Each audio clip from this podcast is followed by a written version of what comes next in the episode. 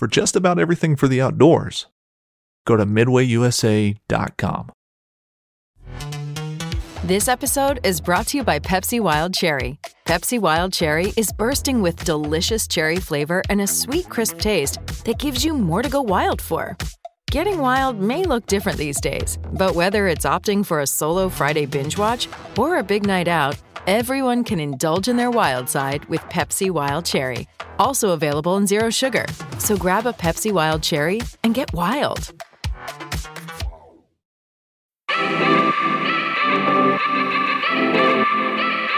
Happy Tuesday, everybody. Today is March 28th, 2023, and today we have a new series for you. So, we just got done with the one giant mistake, and we're rolling into a new one, and I couldn't be more excited because um, I, I don't know, man. We're getting into the X's and O's. We've talked about it the last uh, couple podcasts of one giant mistake, but like you know, we, we just got done with awesome deer stories, even though they didn't turn out the way that our, you know, our our guests wanted them to. But today we're gonna feed the X's and the O's beast. We're gonna get into the nitty gritty of Troy Pottenger and his year long approach to deer season. Yeah, this this series is going to be uh, it's going to be something else in my opinion. And as much as we all loved the one giant mistake, and you could hear you know Aaron and myself asking questions to our guests throughout those episodes, these questions are going to get deep and they're going to get serious. You know, we're we're going to be we're looking to you know dot our i's and cross our t's here, and the fact that we're going to get we're we're going to get Troy on a different side of what anyone's seen, you know. And we're gonna there's gonna be some scrape talk, there's no doubt, but we're gonna get a, a year round approach with Troy, and it's gonna be it's gonna be exciting because it's almost gonna be like a, a semi live what what Troy yeah. has going on, you know, not only in his hunting life but his personal life also. Yeah, and so this right now, as we outlined it, um, we're a little late to the game we had honestly just come up with this series a couple weeks ago. And uh, the way we're going to break it down is each episode, right now, I know we're going to have at least seven episodes, and we're not going to run them seven continuous. They're going to go live when things are, the relevancy of what we're talking about is going to be happening. So um, we're a little late to the ball game. So basically, how we're going to break down these first couple episodes are the, tonight or today's episode we're going to break down January, February, and March. Now I know this is the end of the March, and now we're talking about it, so it's a little bit of like uh, at the end of it, but we're going to try to do it at you know somewhat at the beginning of this phase. So the next episode will be April, May, June, um, and that'll that'll drop sometime in April. Could be middle April. Could be you know we're gonna try to try to get on track here, but um we we didn't want to do them consecutive. We want to break them up and and keep them relevant.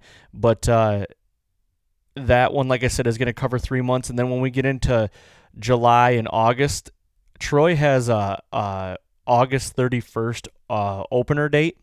So we're gonna, and then that, that episode, episode three, will cover two months, and then once we get into the season, we're gonna each episode will cover a month, and it's gonna be like real time stuff. And what we're gonna try to do is like let's say we drop an episode at the beginning of the month and you know and his approach of what he's about ready to do for that month um, the next episode at the end of the month is going to validate what happened there. It could have went all wrong it could have went all right. So you're going to have like you know you're going to have to wait a little bit but you're going to get the tee up and then you're going to get the payoff you know however that is. So that's what i'm really excited about about on this. Yeah and especially you know when, when you think of troy pottenger you know, not only is he is he killing, you know, to me just you know, very high end classed mature whitetails on a year in year out basis, but he's what's always amazed me is he's doing it out in an area that most people just don't even think about whitetails. I mean, but it's also an area that sees not only like is the the predators such a problem out there, but Mother Nature can be wild, and I'm sure throughout these episodes you're going to talk. We're going to hear about snow depths that most people don't hear about. We're going to talk about dealing with wildfires. We don't deal with mm-hmm. that kind of stuff, and that's all things that he's dealing with. So that's what's going to make the episode so interesting. Like Aaron said, where you know Troy's going to lay out a plan for you guys in April, May, and June. But when we circle back at the end of the June, when he talks about what's ahead, but we recap what kind of just happened, everything you know could go perfectly as planned, or it could be completely washed because of a forest fire per se. You know, that's not stuff that Yep. we hope happens, but the reality is it does happen. So it, it's going to be really interesting. Yeah, it is, and you're gonna see Troy, and and on some of these episodes, you're gonna have see his sons on there too. So I, I do. I should have said this probably at the beginning, but um, I'm a big proponent of like dubbing these series. You know, we had one giant mistake. We got season 22 and season 23. Um, we've named this the Pottenger Way. So because this is literally breaking down how Troy does it, and the good thing is about you know as David said you know he's doing it in a remote area where not a lot of people are you know the hill country and out west and everything but the thing is i've taken some of things that troy said and implemented them on the flattest of flat lands and i've killed bucks because of that. So it can it can you can apply it to any any of your scenarios. You just got to kind of learn how to apply that. Um, and it, we're not just talking to the western guy. It does it does value them but out here east and the midwest and everything you can apply these as well. So we're gonna have a lot of info. We're gonna try to keep this under 24 hours per per episode. Um, no we're, we're shooting for like you know hour and a half two hours at the most because when you get all three of us together we can go down so many rabbit holes and um, we're just to try to keep it high level and dive into the weeds a little bit on some things. But uh, try to keep troy out in the tracks because troy is very passionate about this and i don't blame him at all but um, he's got a lot of things up in that big brain of his and uh, i know it's all valuable stuff but I also am looking at the longevity of this podcast, so I would like to roll this series into following years, you know. So try not to boil the ocean right off the rip. So I guess that's the uh, the gist of her. Yeah, yeah. And you know, when when you talk about you know Troy, you know, you learning some things from Troy and then ap- applying it to your your hunting scenarios here. You know, when I think of when you say that, it makes me think of this, where it's like, you know, for our listeners, your your guys' job is to tune in because Aaron and I we're gonna pull out as much information from Troy as we absolutely can. Troy's gonna open up basically his playbook of a 365 day year round whitetail tactics. It's for all your listeners, it's your job to be able to learn how to apply it to your situations. That Yep. that's that's always the difficult part, but when you can start doing that, that's when, you know, Troy's information becomes valuable to you no matter where you are. For sure. Yep, I couldn't agree more. So we're at uh, nine minutes on this on this intro. Let's let's rip off some some partners here, and then we're gonna get Troy right on the phone because I know this is gonna be a lengthy podcast, and I don't want you guys to just sit there and um, you know, not value all of it. So let's rip them off here. Helix broadheads. You guys, uh, we got a lot of codes here, and if you guys try these out, try the broadheads out. They are proven. I posted a, a picture on Instagram not too long ago of a head, you know, one of the prototypes I shot this year. Now it is the FJ4. It is live. It's got bleeders. It's a right bevel. Um, the bleeders, it is, uh, they're a quarter inch and they are mean machines. Um, use the code FALLHX10 to save yourself some money at helixbroadheads.com. Uh, we just got our strings. Um, the strings are here. They look awesome. Platinum ABB strings from America's Best Bow Strings. You can co- use the code the fall to save some money on getting yourself a new set of strings for the primes. Uh, thoroughly enjoy those. Um, G5 Prime. I'm gonna I'm gonna segue right into her. G5 Prime. These Rev X2s are very nice. They're set up now. They're shooting very good. Um, I, I'm I'm thrilled. I, I'm like a little kid in the candy store. To be honest with you, it's like a it's like a it's like a new season. I'm like, let's go. You know. I know, I know. I'm I'm ready for some plush grass out in the yard and just be able to Yeah. rip off shots night in, night out. Yep. Yeah. So go to g5prime.com. Check those out. Uh, looking over my notes here. Latitude Outdoors. Can't forget about them. Uh, I mean, the most efficient, lightweight, ergonomic hunting mobile gear that you can ask for. And it's not just saddles. I mean, you can, they're sticks. You can use those for, you know, a tree stand as well. So, we're catering things to all mobile hunting and just trying to get you into more remote places and just kind of explore new areas. You know what I mean? Get outside your comfort zone and uh, try them out. That's what I'm. That's my goal this year: getting outside my comfort zone and being comfortable, being uncomfortable. So uh, latitudeoutdoors.com. Use the code the Fall Podcast, all one word. Save some money on that. Next is Exodus Trail Cams, ExodusOutdoorGear.com. A lot of cool stuff going on there. Check out their YouTube channel as well. They put out a lot of content uh, on the YouTube channel. But you got the the rival cell cam, which is the budget friendly, $179.99 for that camera. Then you got the OG, which is the render. You can get the SP18 solar panel bundle, which I recommend because this, the price of lithium batteries. I mean, come on. What, what do we got going on here? But I did have a guy reach out to me. I don't know if I mentioned this to you. He gave me a little tidbit. If you have a bed, was it a Bed Bath and Beyond or Bath and Body Works? One of the two. He said that's where he's found the cheapest lithium batteries. Pro tip, right there. Bed Bath and Beyond. You just see a dude ro- rolling in, just like big burly guy. You know, he's got like 18 trail cams. You know, going into Bed Bath and Beyond, and you know, don't You wear know your uh, your hunting gear in there because you, you might you might smell when you come out. the the only problem with that, that that's a great tip because I've heard about it.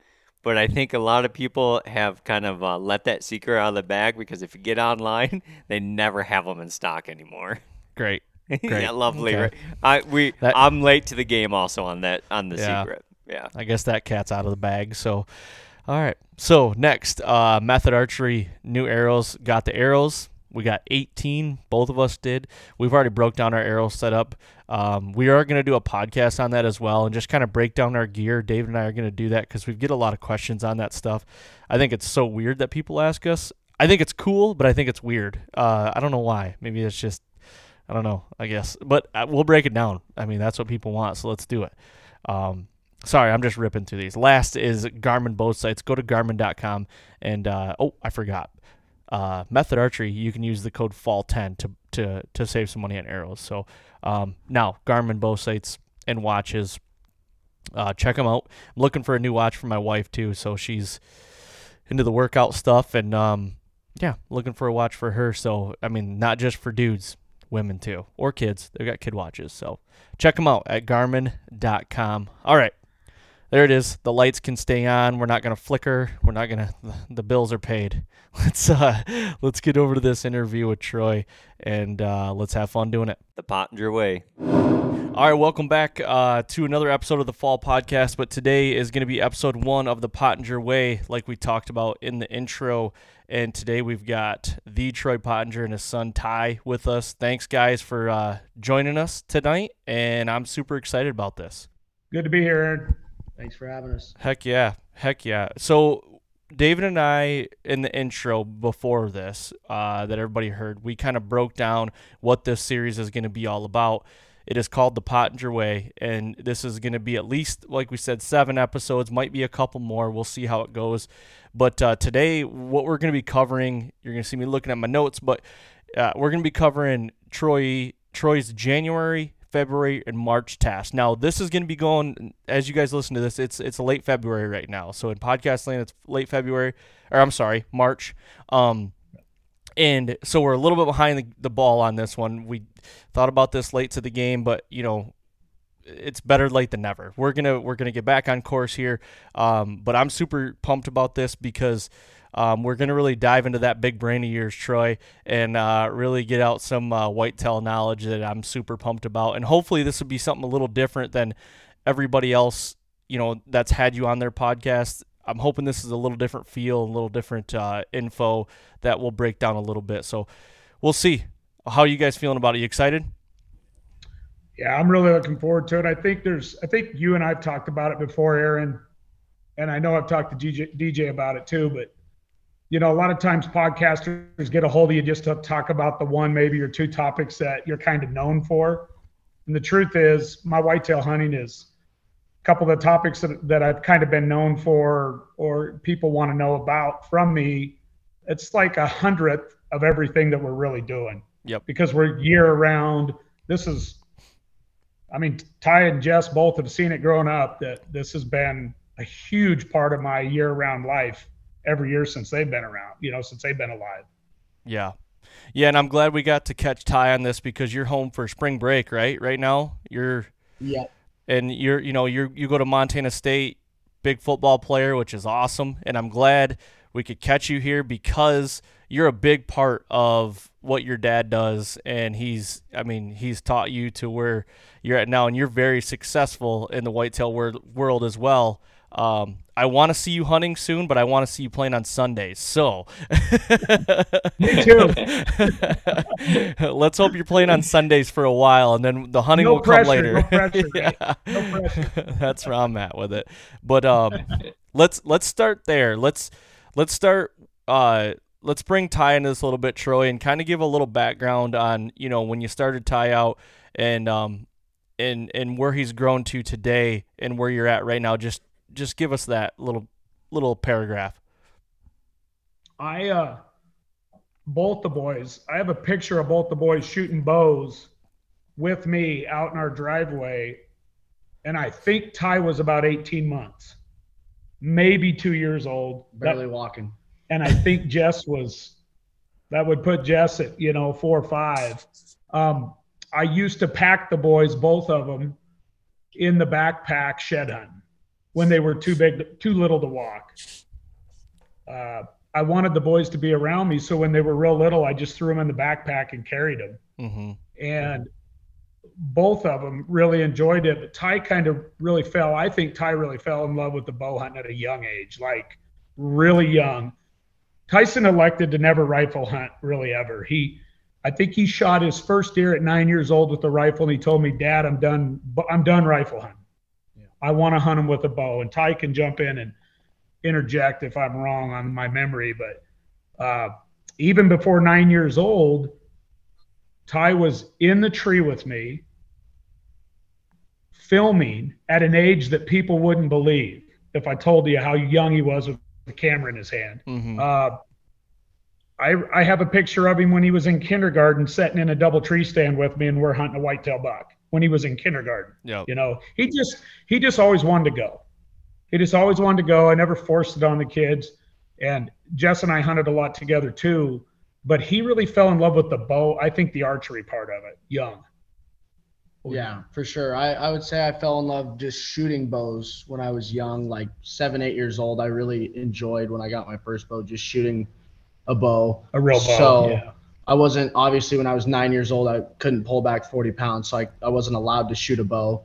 Um, but I killed a deer that year with a rifle, and then the next off season, I was able to get up to 40 pounds as a 10 year old, 45. and I was like, yeah, 45. I was yeah, Yeah, I was like, yeah, I'm I'm done rifle hunting, Dad. I just want to go bow hunting with you because I can just go sit with you, you know Yep. shoot the bucks that you don't want to shoot because he shows me all these videos of you know back back then when I'm 10 years old of giant bucks to me walking by him that are you know and nowadays obviously it's different but for sure when I was that age I was like well geez I can just go sit with him and shoot a nice buck with my bow and that's that's really what happened the first couple years I was hunting I shot my first buck with a bow when I was 12 um, in Idaho 11.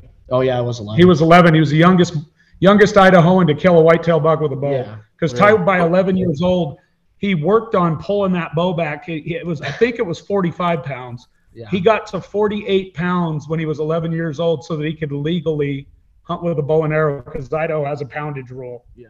And when he was 11, I did the research back then. Very few 11 year olds can pull that much poundage. and they had just changed the rule that year to younger. and they had just changed the 12 year old rule of hunting in Idaho down to 10 Yeah. if you had a parent with you. So Ty at 11 years old hit it with perfect timing, was able to pull the bow back, and he literally went out here behind our place and killed his first buck on his own when you were 11. You were 11 years old. 11. That's awesome. That that that is that is really cool. I, I actually got a question for you, Ty, because it you hearing your story kind of reminds me of when I was a kid. That you know here in Michigan, you know it's changed since then, but here in Michigan when when I was a kid, that bow hunt you could start bow hunting when you're 12, but you couldn't. Then you started gun hunting when you're 14.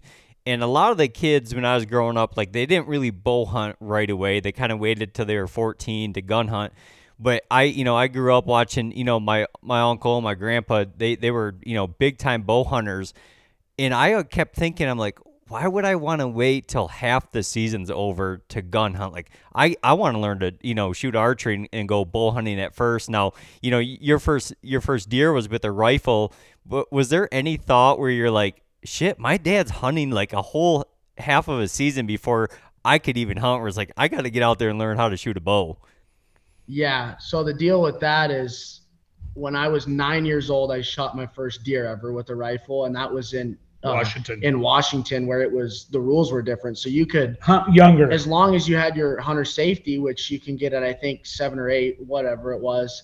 So that's the only reason. I don't think I would have hunted with a rifle off the bat, honestly, if I didn't have to. I was just, it was the only way that I could go out and shoot my own deer was with a rifle in Washington. So my first year is actually in Washington. And then once the rule changed and as like I said, as soon as I shot that first deer, I was I was all bow hunting because I've watched him always hunting deer August 30th in Idaho, you know, mm-hmm. in the summer. We're hunting deer out here end of the summer, start I mean in September. So yeah, I was I was always wanting to go bow hunting right away um, before school started for me. Honestly, that first week was awesome for me because I didn't have school. That first week was great because we both didn't have school. He didn't have to teach, and we could go pound it for a for a week really hard. Yeah. Yeah, that that that that that's a great point too. I, I didn't even think of that. You know, you know, a lot of our listeners, a lot of people know Troy, and they know he's a school teacher. Where you're like that. That's such a great, valid point. Where like that opening week, you know, he's not. You know, Dad's not back to work yet. You're not back to school yet. Now, I got another question for you here, Ty. Is you know, Dad's. You know, he's he's killed a lot of animals, but not only just whitetails. He's uh, killed also, you know, species. Now, have you always kind of been drawn to just that whitetail? Is that is that kind of like no matter what, that's what you love the most? Um, yeah, I would say when I was that young age, obviously shooting a deer first kind of lifted me into that and then also just always watching my dad. But I would say that when I was really when I was like that 11 to 14 range, I really got like wanted to go elk hunting a lot and I did and I loved elk hunting. But when I killed that big deer when I was 13 with the bow, um, that big Washington, my first big deer, um, that was when I killed that deer, it was all over. It was like, I don't care about anything else. like, I don't care if it's September 20th and there's a giant bull bugling up behind my house. If I have a big deer on camera that we're hunting and I can go hunt him, I'm going to hunt the deer. Even if I don't, you know, obviously me too, buddy. yeah, dude, dude, I'm I'm the same way, man. I'm the I'm the, I don't know what it is, dude. I do not know what it is, but like I'm just I'm stuck on freaking whitetails. Yeah. For for me, and I I would say a lot of us, especially my dad, for most whitetail hunters too, it's I'm a very competitive human being. Obviously, I play a very competitive sport at a very competitive high level there's nothing harder to do than kill a giant mature whitetail. And it's such a competitive thing in myself where I'm like, I'm trying to beat them, but I'm also trying to get better as myself, trying to hunt big whitetails. No discredit to hunting big bulls. Those are not easy to kill whatsoever or, or whatever you're hunting. But when you're out in the woods and you hunt these big public land whitetails, you'll know real fast that they are the hardest thing to kill out here with a bow by far. Amen, man. I, I get shit all the time, and people. I've I've filmed a lot of elk hunts and been in been in the Gila Mountains, and had them screaming in our face like 400 inch bulls, and it's awesome. But I'll tell you what, I still have no desire to go kill an elk yet. I have not like I can't get enough of killing whitetails right now, and I don't know. It could be convenience, and it could be because I squeak when I walk. I don't want to spend money to go out and, and elk hunt. I'd rather drop money on whitetails and go to different states. So, man, I, I couldn't agree more. I love it. I wanted to run through a brick wall right there when you were talking. I'm like, let's go. Like this is let's let's, let's freaking go. You know. So, yeah, whitetails will give you that. I think honestly, that's they're such a competitive, and they are all they're so smart. You know, you can tell when you really study them and really see what they always do. They're the same way. They're competitive around each other. It's like I don't know. They just they correlate a lot to us as humans, really, mm-hmm. when you really begin to study them. So it's it's really fun to try to hunt the the hard ones, the ones that are really difficult, the challenging yeah. ones. Yeah, well, I, I can I can tell you what, buddy, you you've had a damn good teacher to grow up with for sure. I don't even think we need to talk to Troy. Troy, you can just slip out if you want. hey, I, I raised good sons. They're ready, ready to roll. You know what? You know what's funny about that, Ty, saying that? Um, when I was coming up young, I I was a lone ranger, guys. I was I was laughed at. I was uh, smirked at, laughed at, talked about about you know the, the so-called big hunters in my area when I was coming up, Ty's age, and I just decided I wanted to be a whitetail bow hunter in the mountains when I was I don't know 13, 14 years old. I decided I was going to do that, and nobody had any literature on it or any science about the mountains out here and dealing with whitetails. And I remember all the ridicule and the laughs when I was young. And that was great motivation for me because I just thought, man, if I could if I could learn how to kill these mountain bucks with a bow and arrow in these giant public lands, then I was really doing something. Like Mhm. I was really hunting. I wasn't shooting, I wasn't killing, I was hunting, you know. And I wanted to be I remember it well. I wanted to just be a predator. And to me, diving into that proximity of bow hunting these mountain bucks on this, I literally hunt in the largest scale country there is. I've, I've did the math. I've looked at the national forests. I've added them all up. I've calculated it all. If I told you the amount of acres that my whitetails have access to and I do, I don't think you'd believe me. But you guys could do the math too. But all that to say, the vastness of it and the a whitetail always intrigued me since I was young. I grew up on a ranch and we had whitetails on the uh, on our property. We had 50 acres.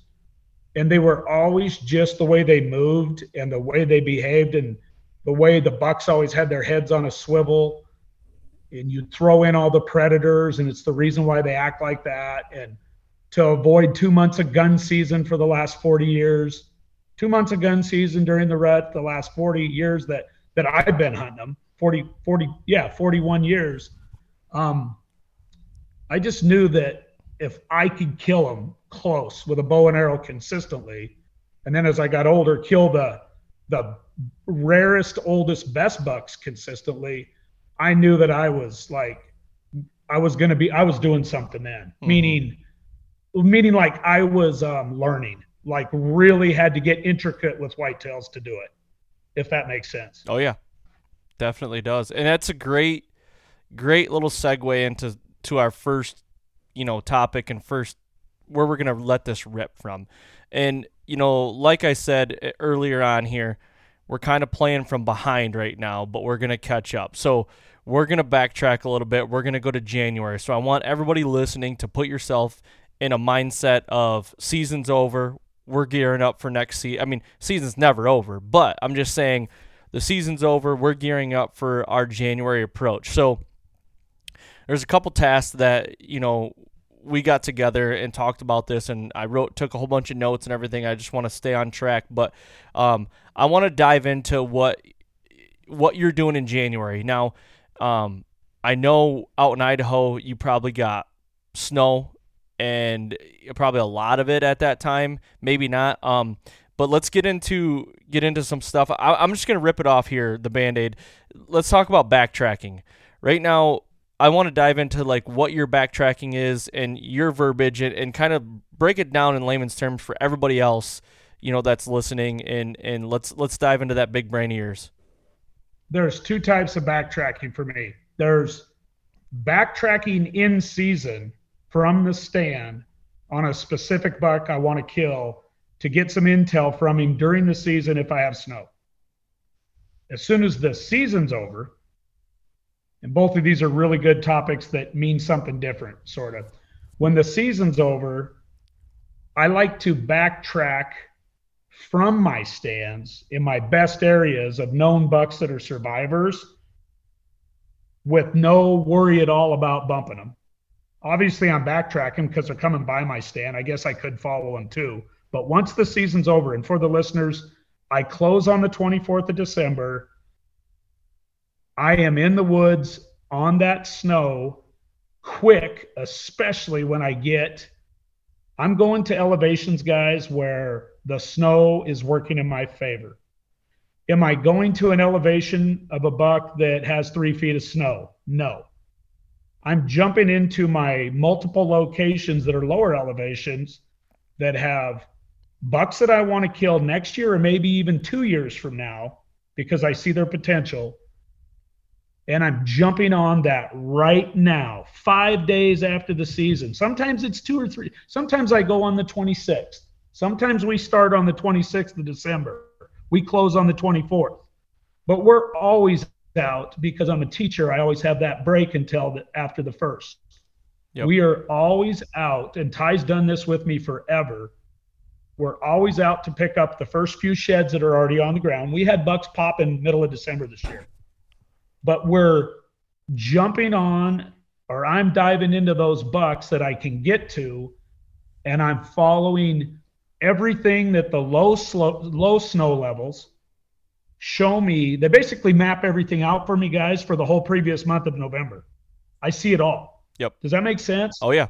Because yeah. because there's not enough snow there in certain places to to cover it up for two months. So I'm literally getting on the hottest right now sign of all the travel for miles. We're talking bedding areas, travel, and in early January, you always pick up a couple sheds. Yeah. But what I'm really paying attention to, guys, is I'm paying attention to what every deer in that herd, and I am meant. I'm a mental. I take so many mental notes. Like today when Ty and I were out, and we'll get to that.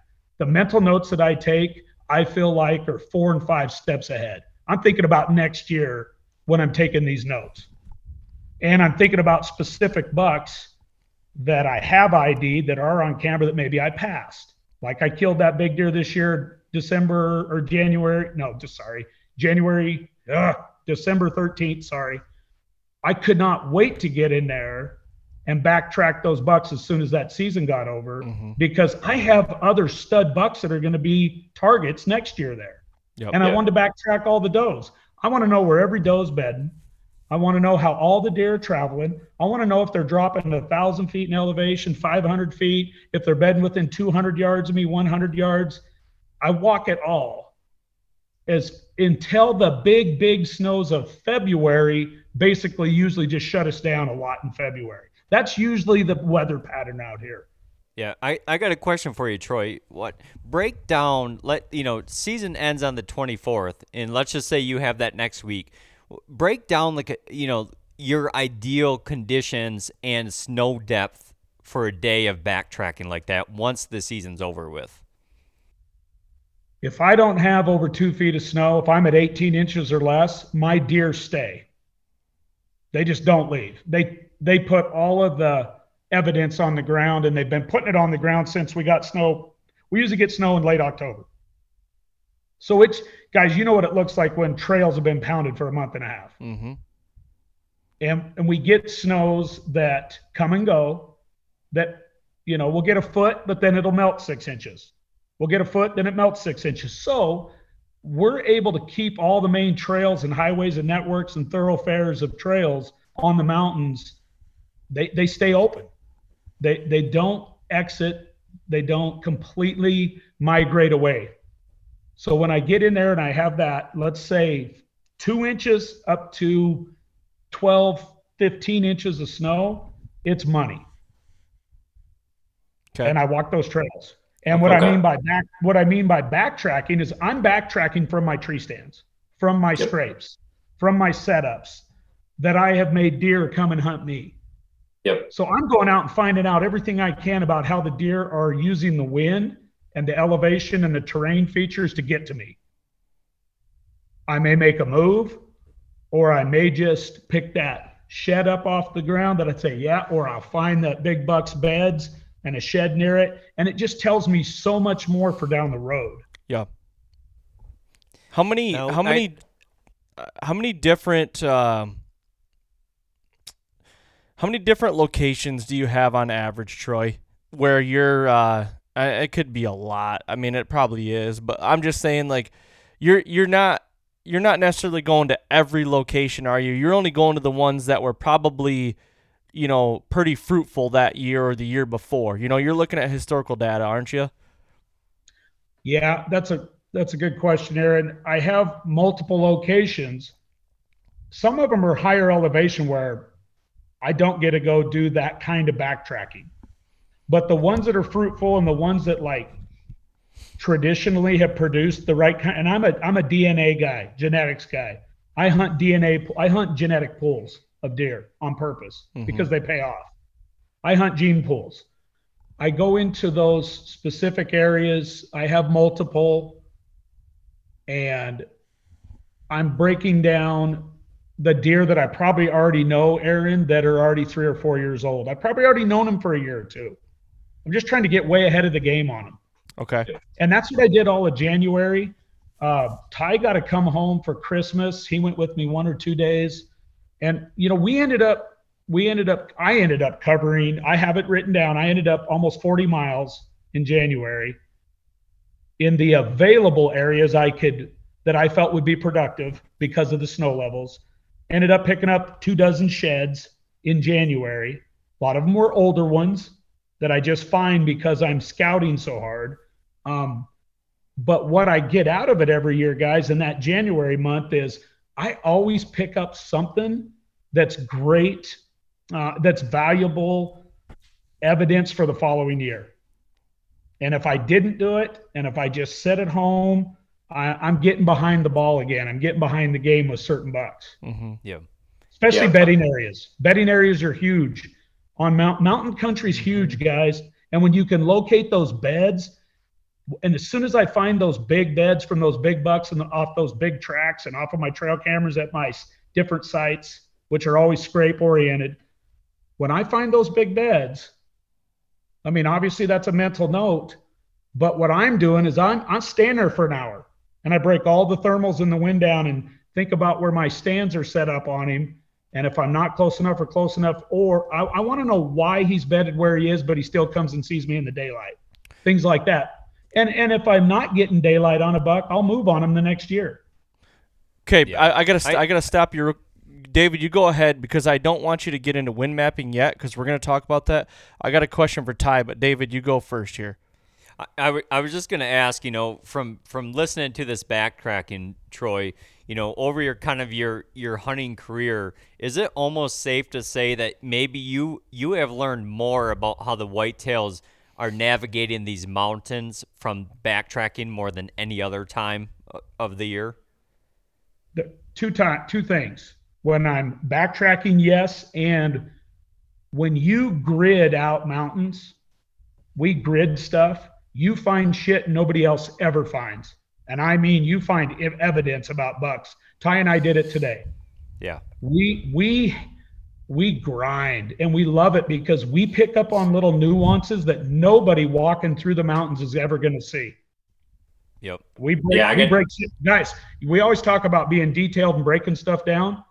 All we did today is ran mile, mile, mile, mile, mile grids, about a mile grid, 20, 25 feet, 30 feet apart all day. The kind of stuff you find.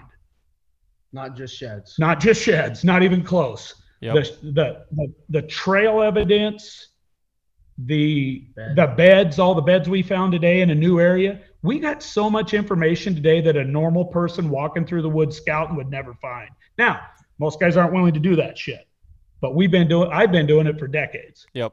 Yeah. I end up yeah. knowing. I end up knowing an area. I know every inch of it. So, so two things. Yes, David the the backtracking is huge because it's it's exact evidence because you're following his tracks and you're finding the beds and you have him on camera somewhere. And then the gridding just opens up so much evidence of deer. Like i found three places today for sure that i'm going to set up tree that i'm going to set up big scrapes. Mm-hmm. but i didn't set those up today because i had ty and i walked we walked eight or ten miles today total on purpose. Yep yeah. And, and picked up six we picked up six sheds, but we weren't even, we're not just shed hunting. We're breaking down a mountain, a new mountain we're going to hunt. And the whole time, Ty and I are talking about the, the best trail systems that we're seeing. We identified the, the summer bedding on the north side of the mountain. We identified this, this, the winter bedding on the south side. I mean, it's just, it's just what we do. And sometimes I take that for granted that, that I don't speak about that that foot beat or that boots on the ground stuff is incredible because Yeah. we put so many miles in. Yeah, Oh, and, yeah. and, and for go ahead, Aaron. You're good, man. Well- I got a thousand questions, buddy. You're I know. well, I you know we're talking January. You know that's what we're that's what you guys are doing in January. And and for people that aren't watching this episode and you're might be listening to it in your vehicle and everything, when Troy's talking about gridding, I mean you were you were moving your hands a little bit. Literally, you guys are gridding the top half or top you know qu- quarter whatever, and then moving down the mountain a little bit, and then just doing the same path again. Right? You're just kind of moving down. Is that how you guys grid that out? We uh we grid a mountain like a guy cuts a farm field. Perfect. That's go yep. We go to the top and then you see us like a typer like a swather Yep. or a combine. Yep.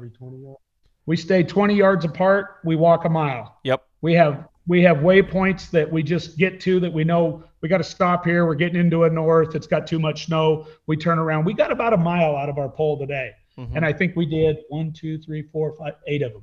I think we did eight one mile grids with two guys. So we're covering about 40 yards per grid. We never get off our own. We always, Ty and I always talk about it stay on your line, stay on your line.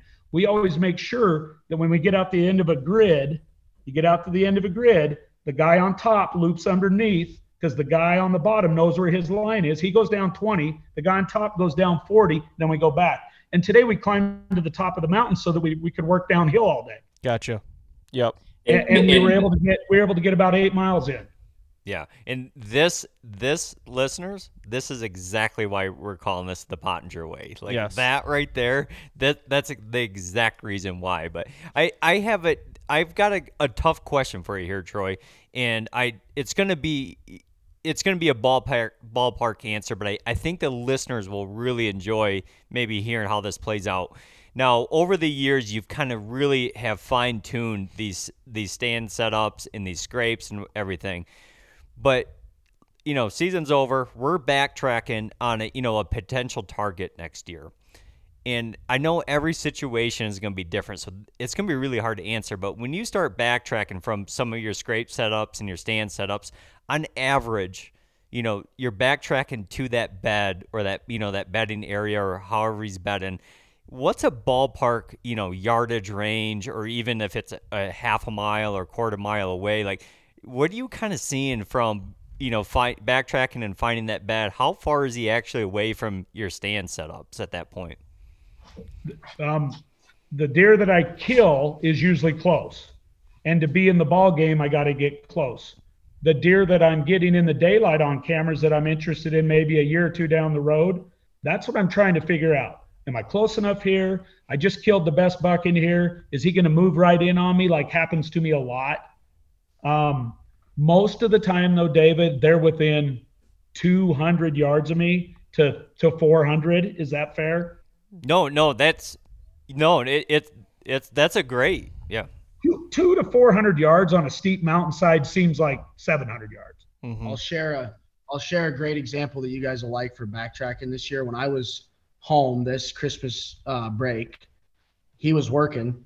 I I'm here on break for a week. I went out to where my dad killed that big deer this year and backtracked from the stand and got on the biggest two sets of tracks that I could find and I backtracked both of them both back to a knob probably 250 yards away Yeah. a brushy, thick knob, and there's seven beds, big buck beds, all in the snow, fresh, with fresh hair, everything in them. And I literally called my dad right then and was like, "Hey, I just found out where this buck is bedding, where Yeah. and this buck. There's two bucks in there right now that are going to be great bucks next year. That he actually passed one of them, I passed one of them this year. and I was like, I would put my whole scholarship on it that this is where he's bedding right here and there was seven beds and Yeah. that that's that's a great example of that was january one or two yeah, it was like January 1st or 2nd. Ty found those beds for us. yeah That that is that is that's a perfect example, guys. That that that's the stuff where it's like,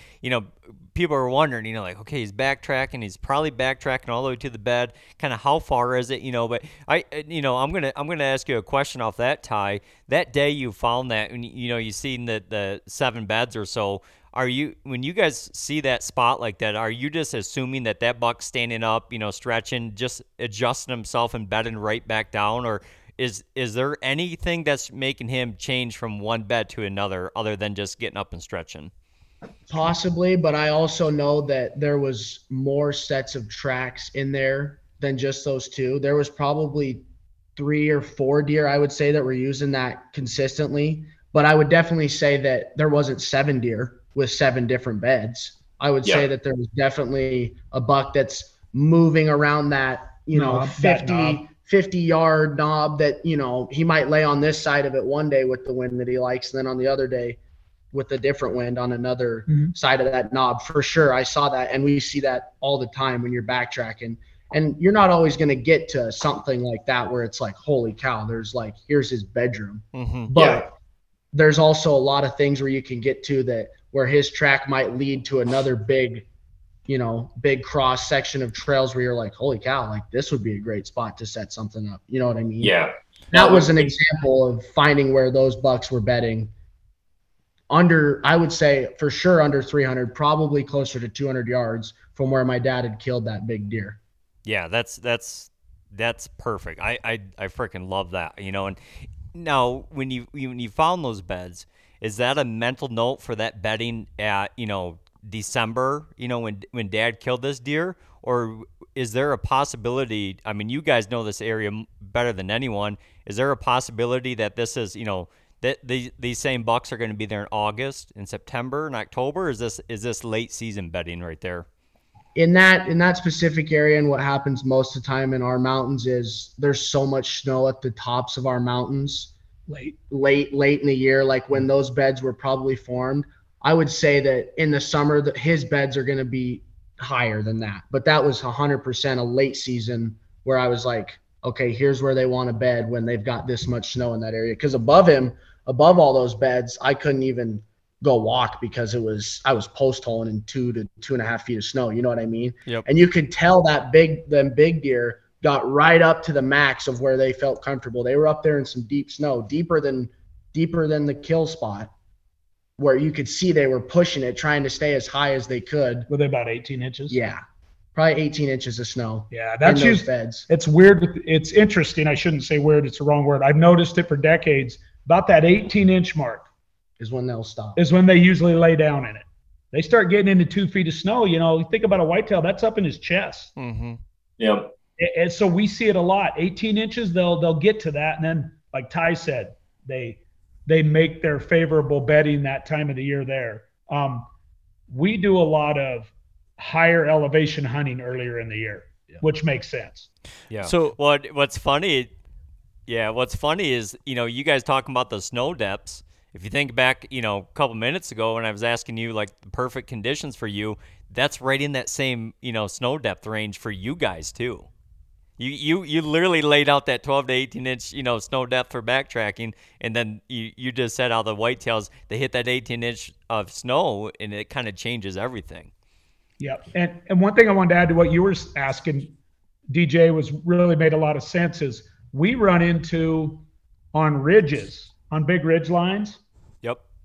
we run into north-south face bedding based on the wind.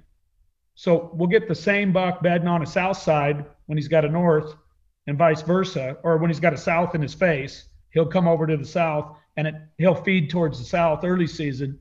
But if we get a north wind, which doesn't happen a lot, and Ty has seen this a lot with us, and I we've talked about it.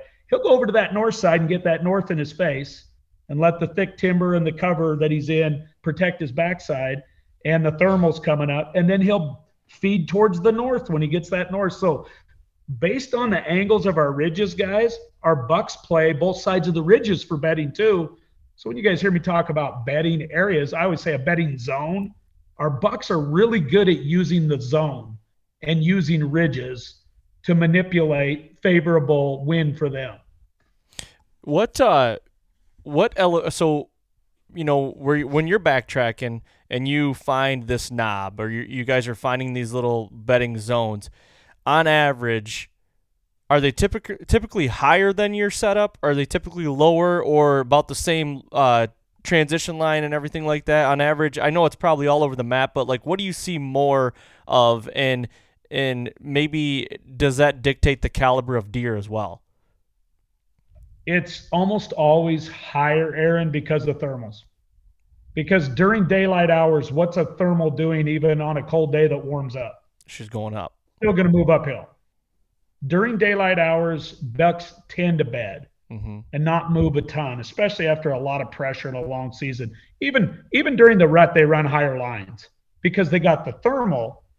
If you can picture it in your mind, you got the thermal coming up to you most of the daylight hours, and you have a prevailing that you can angle into and use. Yep. And we have so much cover that our bucks are per, feel pretty safe about. We have so much cover they can't see very far, so they like to have a wind kind of in at least quartering across their face mm-hmm. because they can't see but 50 yards in front of them in a lot of areas. And Yep. then what was the second part of that question? No, I well I was just saying and how high They're they usually get. above us. Okay, so They're usually above us. My question was can you dictate where those beds are in elevation line and how like what kind of caliber of deer that usually is like are the younger deer usually lower you know and vice versa like how, how do you figure that out Our does always live lower. The conditions are easier. It's not as cold. The snow's not as deep. Our bucks are like freaking hermits. They climb up into those mountains like goats and they hide out in the cracks of the timber. And it's true, they do. They find a lot more solace and they get left alone. Um, the the thermals and prevailings up higher are more consistent for the bucks to survive. Like they're you get up on those ridges, you get a nice consistent prevailing, plus you get a very consistent daily thermal, and they play that game. Mhm. Our does honestly throw more caution to the wind, and I think Ty would agree with me. They'll live down lower, they'll risk it more. They'll live in the swirls and the in the draws, and they'll just they'll live wherever the food's easiest and the nicest, warmest bedding is what we see. Yep. That's what we see a lot of, guys. that makes sense now And and I was gonna say all this stuff, you know, guys, all this stuff is being learned here backtracking. You know what I mean? Like all the, you know, this doe bedding, this buck bedding, which side of the ridge with the wind. Like this is all things the partners are learning backtracking here in January. Now tell, Anywhere you guys got anybody that has snow should take take a big advantage of it as a whitetail hunter. yeah Snow maps out. Snow snow never lies. The the tracks never lies. The trails never lie. The beds never lie. And then you find the big scrapes. You find like today we found a scrape we would have never found. We would never found this scrape if we wouldn't have been gridding. And Ty found a killer scrape today. It had it had one of the licking branches bigger than my thumb that's been chewed on for Yeah, there will be a deer killed on that. it's been probably chewed on for decades. yeah And then it had Yeah. three or four others that Mhm. are all chewed off. But one of them was bigger than our thumb that you could just tell they've been chewing on forever. And then Ty looks below it and there's pine needles on the ground.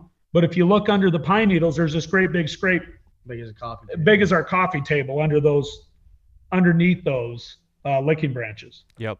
Yeah. Now, okay, I got one more question on this, and then we're gonna move on. So you're you're backtracking to find the hideouts. You know, you're you're finding the beds. You like to call them hideouts. Um, Yeah. Evidence All the is evidence. all the evidence is key for you. Like in in January, this is what you're trying to do. You're trying to get a jump start on it. It's fresh in your mind. Tell me this, Ty. You found this. You found this knob. Okay.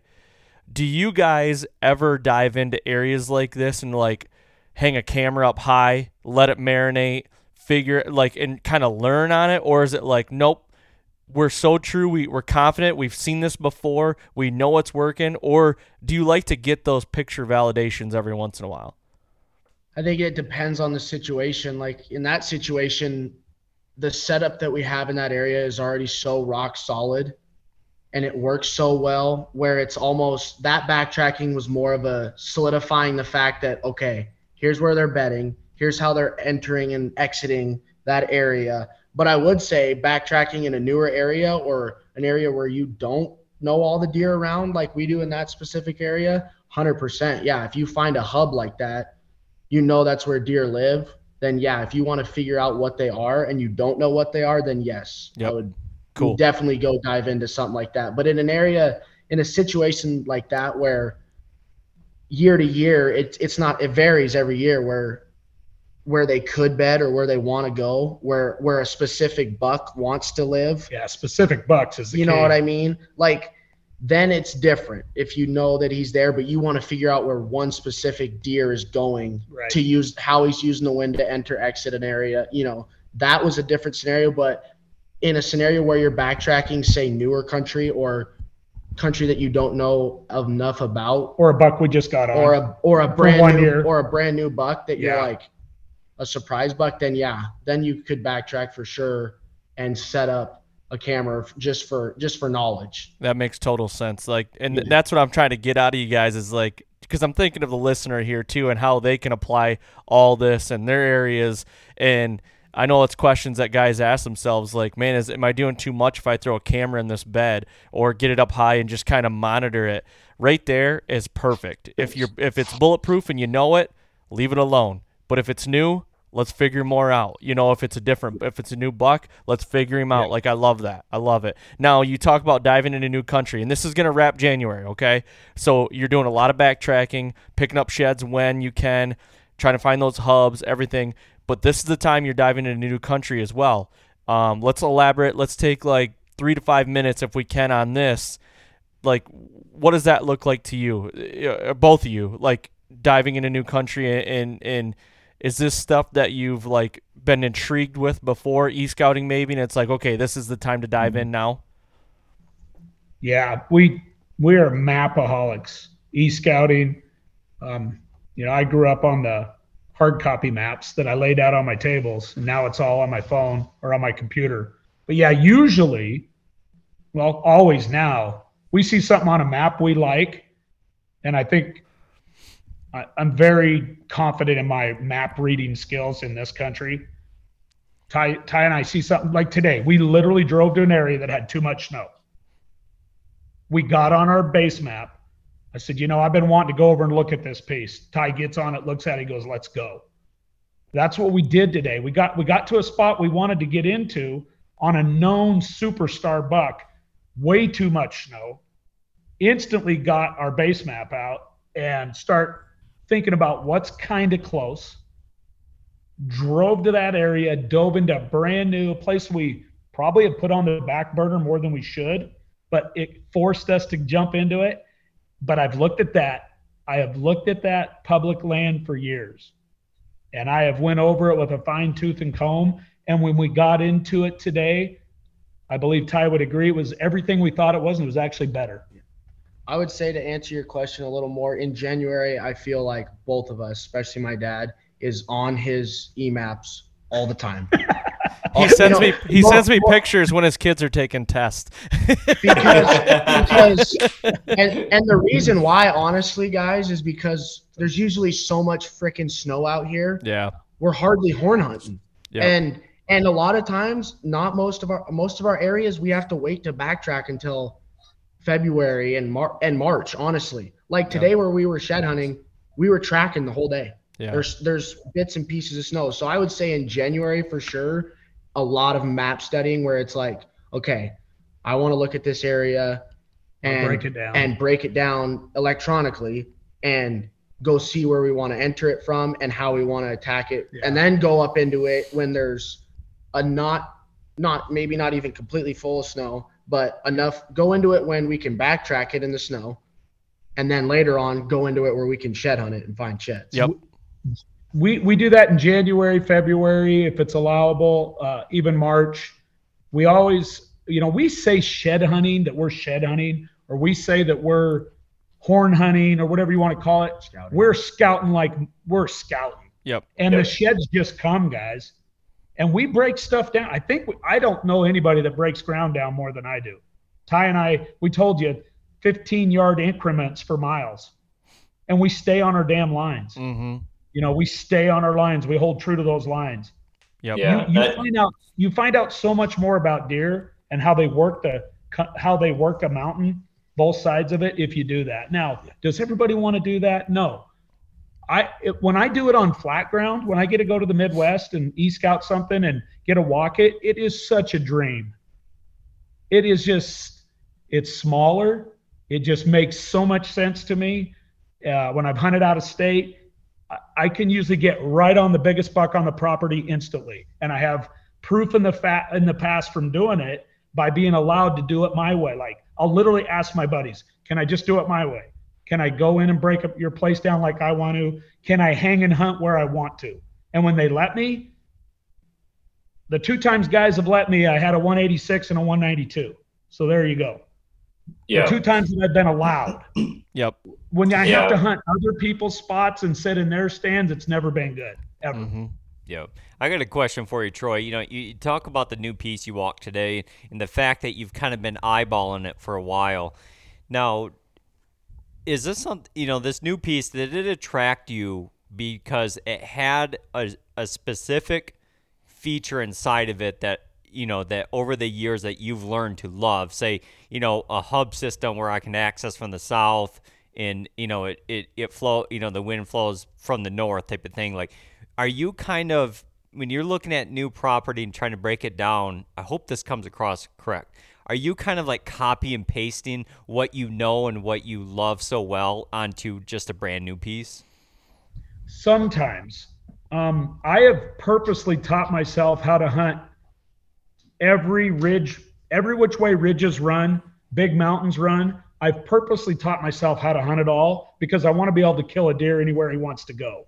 And when i and, and the thing is, I'm fortunate. A lot of my public is big enough, I have no fences. But to go back to what you're asking me there, this is the perfect piece for that question. I'm limited. It's not a big piece of public. It's like something you would have to get to hunt, David. You know, it's not a very big piece of public at all. But where it's positioned, it has that carbon copy I'm looking for. Mm-hmm. It's got it's got unbelievable north steep, extremely thick browse and timber bedding in the norths.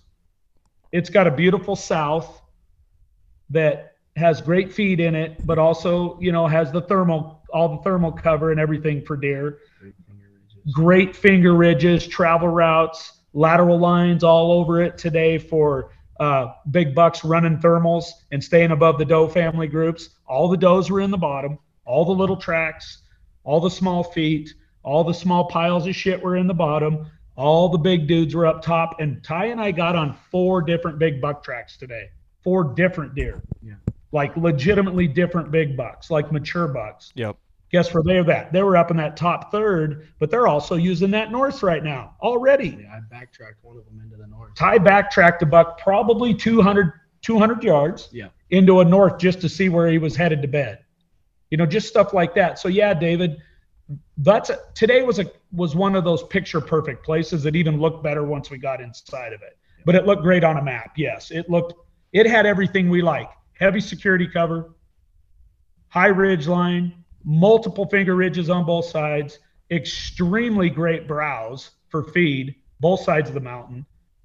Completely different timber species on the north and the south, which always usually is the case and all the cover in the world and great elevation for bucks to use thermal's wind to protect themselves. Mm-hmm. Yeah, is it? That's such a great feeling. You know, when you when you you know you've been studying the map, you get your you know lace up your boots and get in there, and everything freaking checks the boxes. Man, that's a good feeling. And that's the feeling we had today. That's why we sent you guys pictures of those couple big sheds we found because that's confirmation. Mm-hmm big mature deer using what we were breaking down today. Yep. They were using yep. it. And you guys saw the pictures. Oh yeah. Yep, for sure. Eating better is easy with Factor's delicious, ready to eat meals. Every fresh, never frozen meal is chef crafted, dietitian approved, and ready to go in just two minutes, including Calorie Smart, Protein Plus, which is the one I like, and Keto. Get started today and get after your goals. Discover a wide variety of easy options for the entire day, like breakfast, midday bites, and more. No prep, no mess meals. Factor meals are ready to heat and eat, so there's no prepping, cooking, or cleanup needed. Sign up and save. We've done the math. Factor is less expensive than takeout, and every meal is dietitian approved to be nutritious and delicious. Head to factormeals.com slash waypointpod50 and use the code waypointpod50 to get 50% off. That's waypointpod50 at factormeals.com slash waypointpod50 to get 50% off. After years of fine print contracts and getting ripped off by overpriced wireless providers, if we've learned anything, it's that there's always a catch. So when I heard that Mint Mobile wireless plans are $15 a month when you purchase a three month plan, I thought, what's the catch? But after talking to them, it all made sense. There isn't one. Mint Mobile's secret sauce is that they sell wireless service online. They cut out the cost of retail stores and pass those sweet savings directly to you. To get this new customer offer and your new 3-month unlimited wireless plan for just 15 bucks a month, go to mintmobile.com slash waypoint. That's mintmobile.com slash waypoint. Cut your wireless bill to 15 bucks a month at mintmobile.com slash waypoint. Additional taxes, fees, and restrictions apply. See Mint Mobile for details. Hey, it's Kaley Cuoco for Priceline. Ready to go to your happy place for a happy price? Well, why didn't you say so? Just download the Priceline app right now and save up to 60% on hotels. So, whether it's Cousin Kevin's Kazoo concert in Kansas City, go Kevin, or Becky's Bachelorette Bash in Bermuda, you never have to miss a trip ever again. So, download the Priceline app today. Your savings are waiting. Go to your happy place for a happy price. Go to your happy price, Priceline. Now, okay, so that, that I think that's a perfect segue into February. So Jan- that's that's wrapping up January, coming into February because your your biggest task in, in February is is trying to get a logging hundred hours on e scouting. Like that's your goal, um, and you know you're rebuilding your equipment, your trail cams, you're getting them out, you're cleaning them, which I don't want to brush over. Um, that's something I do. Take the batteries out, you clean the lenses, you get you you got to have the inventory, you got to have the the you know the the soldiers ready. You know what I mean? Let's so let's talk a little bit about that right there of like getting into you know we, we did talk about the e-scout and so that i mean that it is what it is unless you have like a little hint on like this is what i really tried to hone in on in february if not and it's just the big picture we all know that we don't really need to go down that road um, but let's talk about rebuilding cameras and your equipment kind of getting your legs underneath you again. You kind of got an off off month and away just because of the snow level, and it kind of keeps you bait up. So let's talk about that a little bit. So February usually puts me in my house because the snows. We get a lot of snow in February, and yeah, I'm kind of out of the game on the backtracking then for the most part, and I just I don't want to sit idle ever on these whitetails and just sit around. So I dive into all my cameras that I have available. Um, start putting together an idea of how many new ones I need to get because I'm always I'm always trying to stay way ahead of the game with new areas. Uh, I go through. I get a lot of bear issues with cameras because we have so many bears in this country. So what I usually end up doing is that about every two or three years, guys, and sometimes every year, I go through and take all of my cameras that have a have an issue. I tear them all apart, and I'll take like 25 cameras and make 15 good ones out of them. And that's beneficial to me. That saves me some money. I like tinkering and working on shit like that and feeling good about, you know, not just throwing them all away or having to send them back. I'm not real good at sending stuff back. Uh, so I like diving in and like, I like to fix stuff. I grew up, my dad had me fixing my own car and doing everything from when I was young. I had to fix everything myself. Yep. So yeah, I, I dive into that, and then I also start getting all my all my scrape, all my scrape mixes ready to go. Um, I start laying out what I call my own personal buck bombs. Uh, that's that's my personal like stuff I set up for bucks, and I get all that stuff laid out way ahead of time so that when I get into March, say, so February is a ton of like legwork, Yep. behind the scenes work. Work on my truck, work on my side by side, work on whatever. Whatever needs fixed, I start doing it in my shop and in my garage in February and March. Trail cameras, all of that is a big part of my game, but it's all ready to go because I don't have as much time as some people. I work a full time job. We go over, you know, we, we're going to be over at his spring game and we travel over for football, but it is my time to get everything ready so I can just go. Yep. And as soon and go also relates to weather out in this country. I'm going on the days like today. It was it was what 50 degrees. First 50 degree weather we've had since October. Mm-hmm. On the good days that afford me to be the most efficient, guess what? I'm not effing scrambling at my house to get shit together. I have stuff ready for April and May already, like laid out in my garage, all laid out in bags, ready to grab and go. Know that I'm going to go to five spots. Know that I'm going to put two of them in my pack and then drive to another spot and put two more in my pack. And I'm going to have all my stuff to put out for my bucks, my cameras, my Spy High system, uh, my buck bombs are all going out. Um, we can put minerals out all over uh, Washington. You can, you know, I, I try to take care of my deer. Mm-hmm. So yeah, I am preparing everything for go time. Yes. So in a sense, And I live, and I, and I got to say, I live on the maps. yep. I mean, if there's nothing for me to do, I'm on a map. Oh yeah. Every chance I get, I live on maps. Yep. So February, you're not sitting idle, but it's almost like a reset month. You're, you're getting your legs Yeah. back underneath you, trying to get everything dialed. So when the weather does clear, Break it's go. when it breaks. It's go. Yep. Yep. Yeah. No, We- I, I we- totally get that. We have a term out here called spring breakout. And as soon as that weather turns for spring breakup, I have all my stuff dialed so that I can just go, go, go, go, go, go, go, and lay everything out. Then I just let my camera soak on my scrapes April, May, June, July. And like every now and then, guys, we get a February where we get to do more of that. We didn't this year. We had way too much snow. Mm-hmm. Yep.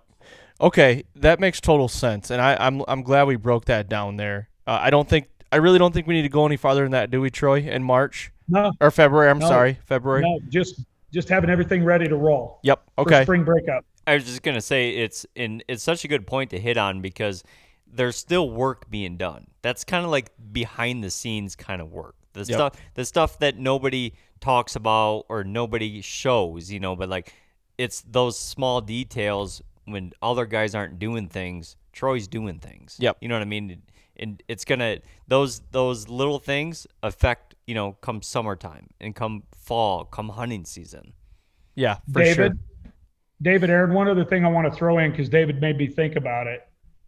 I, in February, I do this. I map out all my gene pools from the lot. Like I, the other day, I did 10 years back. And I, I put out this, I made this big chart of every buck that I've ever had on camera over the last 10 years in my best areas. I charted it all out on a spreadsheet at my school. And I looked at all the different drainages and what those drainages have produced for me over the last 10 years. And when you start highlighting certain caliber of bucks and age class and the number of that age class, sometimes you forget about that stuff when you're going so hard. And you need mm-hmm. to go back and look at it and not leave any stone unturned on an upcoming season Yep. and it makes me game plan and it helps me to game plan not makes it helps me game plan for this fall like you need to get back to i told myself in one spot you need to get your ass back into this one drainage because you haven't been spending enough time in it and it's been one of your best producers over the last 10 years Mm-hmm. so that spreadsheet was big for me too in february of, of, of all my you know all my public land areas that i hunt Yeah, and and for all, for all the listeners, you know, I don't. I mean, Troy's the only person I ever hear talking about gene pools, and for the people listening, the only way that I can kind of explain kind of what Troy's doing, it's probably equal to like somebody managing different farms in the Midwest for up and coming high end caliber deer. Like Troy's watching, you know, this is all on public land, but he's watching different drainages for the genetics and the upcoming deer that would be potential, you know, age class and target class type of animals. The the deer that my dad killed this year, his the father and the son are in the basement, that's no joke and that's not. I'm not saying that to. It, it is. It's it's hundred percent. You look at him. It's hundred percent. Five years down the road, the last the year that he killed the father when he was a big five and a half year old. It's been five years since that year, and he just killed another big five and a half year old that's straight out of him. straight out of that deer Really? At Yeah. least straight out of the mother, you know, straight. It's got to be out of the father Same because pool, the it's got to be the same gene pool, you know. And Yeah. I really watch those gene pools. replenish. I, I watch them replenish, and I really keep an eye on them, guys, because if you let that kind of thing slack or don't even think about it, a lot of times you're not giving yourself the best chance at a great whitetail. That's why I do it. And I'm a I'm a biology nerd. I love genetics. I love DNA. It's so real if you really pay attention to it. People ask me all the time, how do you know the difference between a doe? Every doe that I have near me, I know their face. I know their body. I know their different body type, their face, their nose. They don't even look like the same deer to me. And I have people say to me, there's no way you can tell the difference between a doe. Oh, yeah, you can. 100%. If you're really studying your does and looking at all your, and I run a lot of video too, plus I see them, Mm-hmm. but I study the hell out of my does, guys, and what those does produce in those drainages. Genetically. Genetically, I, I really watch what some of those mothers throw because you get to see those, you get to see their pups on them for a year and a half. And you can kind of look at their body even when they're young and that little year and a half old rack. You can see more in a year and a half old rack than people give you credit for. Mm-hmm. Like I've had, I had a, I had a buck that was a four by four when he was a year and a half old. He turned into a six by six, just like I thought he would within, by the time he was a two and a half. He was a six by 6 mm-hmm. And then I killed him when he was five and a half years old as a seven by five because for some reason he got an injury and he put seven on one side and five on the other. But he was always a six by six every year. But at one and a half, I saw his little mass. I saw his little long main beams. I saw that he was a four by four at one and a half. And I was like, that deer is going to be a stud. Yeah, he moved on us a little bit because his mom kicked him away, but we found him. And then we had him grow up and then we kill him five years later. And he, he's spreading all those genes around now. I've got other six by six popping up now that, and I killed him in 18. Just that DNA, that whole DNA thing is extremely interesting to me. I'm it, it, that is. I mean, we could probably do a whole episode about that. I, I could have a thousand questions about that. That it is wild. Yeah, and I'm glad you said that uh, he moved and you found him because that's what happens. The does, that's what they're genetically told to do. You know, he's 'em off. they got to kick him off. That you know Yeah. they're not going to be inbreeding and stuff like that. So I'm glad you hit on that because it is. I think that almost pays off the statement you made about keeping track of your does because the does are going to be in the same drainage every year. It seems like you know what I mean. And in, when they kick those bucks off, you know that they're probably going to go. You know they're going to use these drainages the same way. I mean the genes, it, it, it is what it is. You know, um, I'm glad you really paid that off there. Yeah, they're, they're, you know, like even here in Michigan, you know, when you're talking about the does, and I, I'm such a firm believer on in the, the oldest bucks that I have in my area, they know when like those first does in each in each doe family group, like when they're ready to you know pop for the fall. You know, like I'll I'll see on scrapes especially there'll be a three or four day window in the you know October 14th through 19th, and no one talks about those dates. But I'll, I'll see some of the most matured bucks that I know of hitting scrapes, but they'll be right behind a doe, one lone doe. And I, I'll argue with every anyone that that buck, he's he's known about that doe for years doing mm-hmm. that. And and all you have to look up is photo period because it's the one thing that never changes, and that's what triggers a doe's estrus once she mm-hmm. settles into maturity. Yep. Couldn't so it's always going to usually be within a couple days, David, with my does. They'll use those does that I know, and I know their face. And then old, you know, I got one, I you know, that's an old bitch and makes all kinds of noise anytime she ever knows I'm around. But guess what? She always comes into estrus on about a three day period every year, Yeah. and she's been doing it for five years. You can just count on it, and just like you said, David, she's one of those early does like you're talking about. The best bucks in my mountain area where she is that are older, they all know it too, and that's when they show up early on her, and that and they work those scrapes even ahead of her a little bit because they know. That those those those those right there are the exact reasons that you know, like Troy, you and I have talked about this a hundred times. turning these trail cameras to video mode because how many times does it all of a sudden the just a, a giant doe walk in, in frame and then eight seconds later here he comes right behind her and it's it's october 14th five o'clock in the afternoon you know it's like I, you seeing it more i see that stuff more and more the more you watch it Yeah, and sometimes I get teary eyed when my stud, old, my great old doe get, dies and doesn't show back up. Like, oh no, now I got to start over and rescout all these young does in there. Well, you know, and you make a good point though, because if if you know these does, you know the bucks know the does even better. Oh. You know what I mean? way they live with them, they kiss them, they breed them, they they're they they know they know where. They fight over them. They Yep. fight over them. Yep.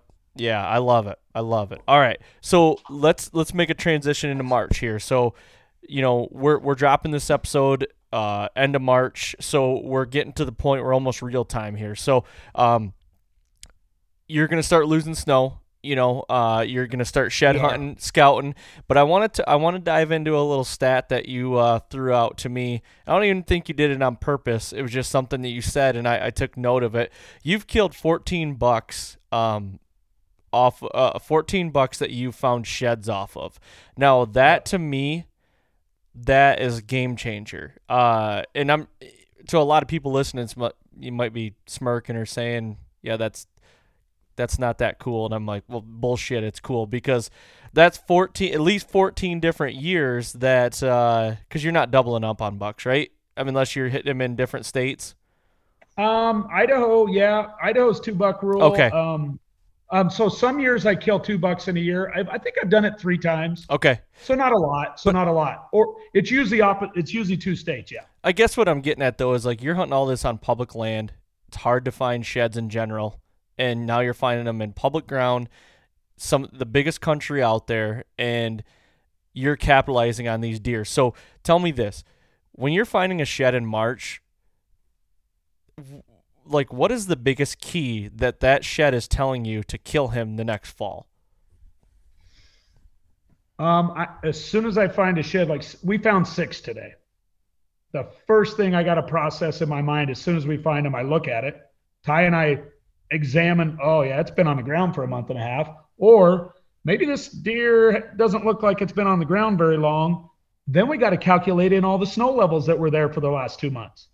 So we got to make that evaluation right off the bat if we calculate out in our mind that, yeah, this has been laying under the snow for a while, he probably shed this early January, which is very close probably to his best hideout because we can hunt him until Christmas, Mm-hmm. then it gets pretty serious.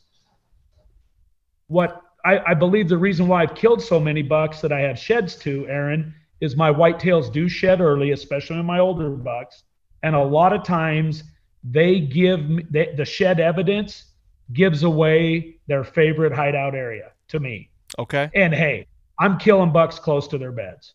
Mm-hmm. And I'm killing bucks close to their beds late season a lot. Hey, I kill a lot of early season bucks too. What's interesting about these mountains is a lot of times my high elevation early summer bed is just simply up above my December later bed where he sheds. So usually I can climb on him and find him even in the early season in that general area. We did that Okay. with bird bucks. Does that answer it? It 100% does because, you know, what I picture is you guys gridding out a drainage or a hillside and, you know, finding a shed, let's say it's, you know, halfway up the mountain, you know. So now I'm thinking you're kind of in that, you're kind of in that like limbo zone. Like, how do you backtrack from there? Like, what is this deer doing? Is he just browsing here? Where's he coming from? Probably from up high.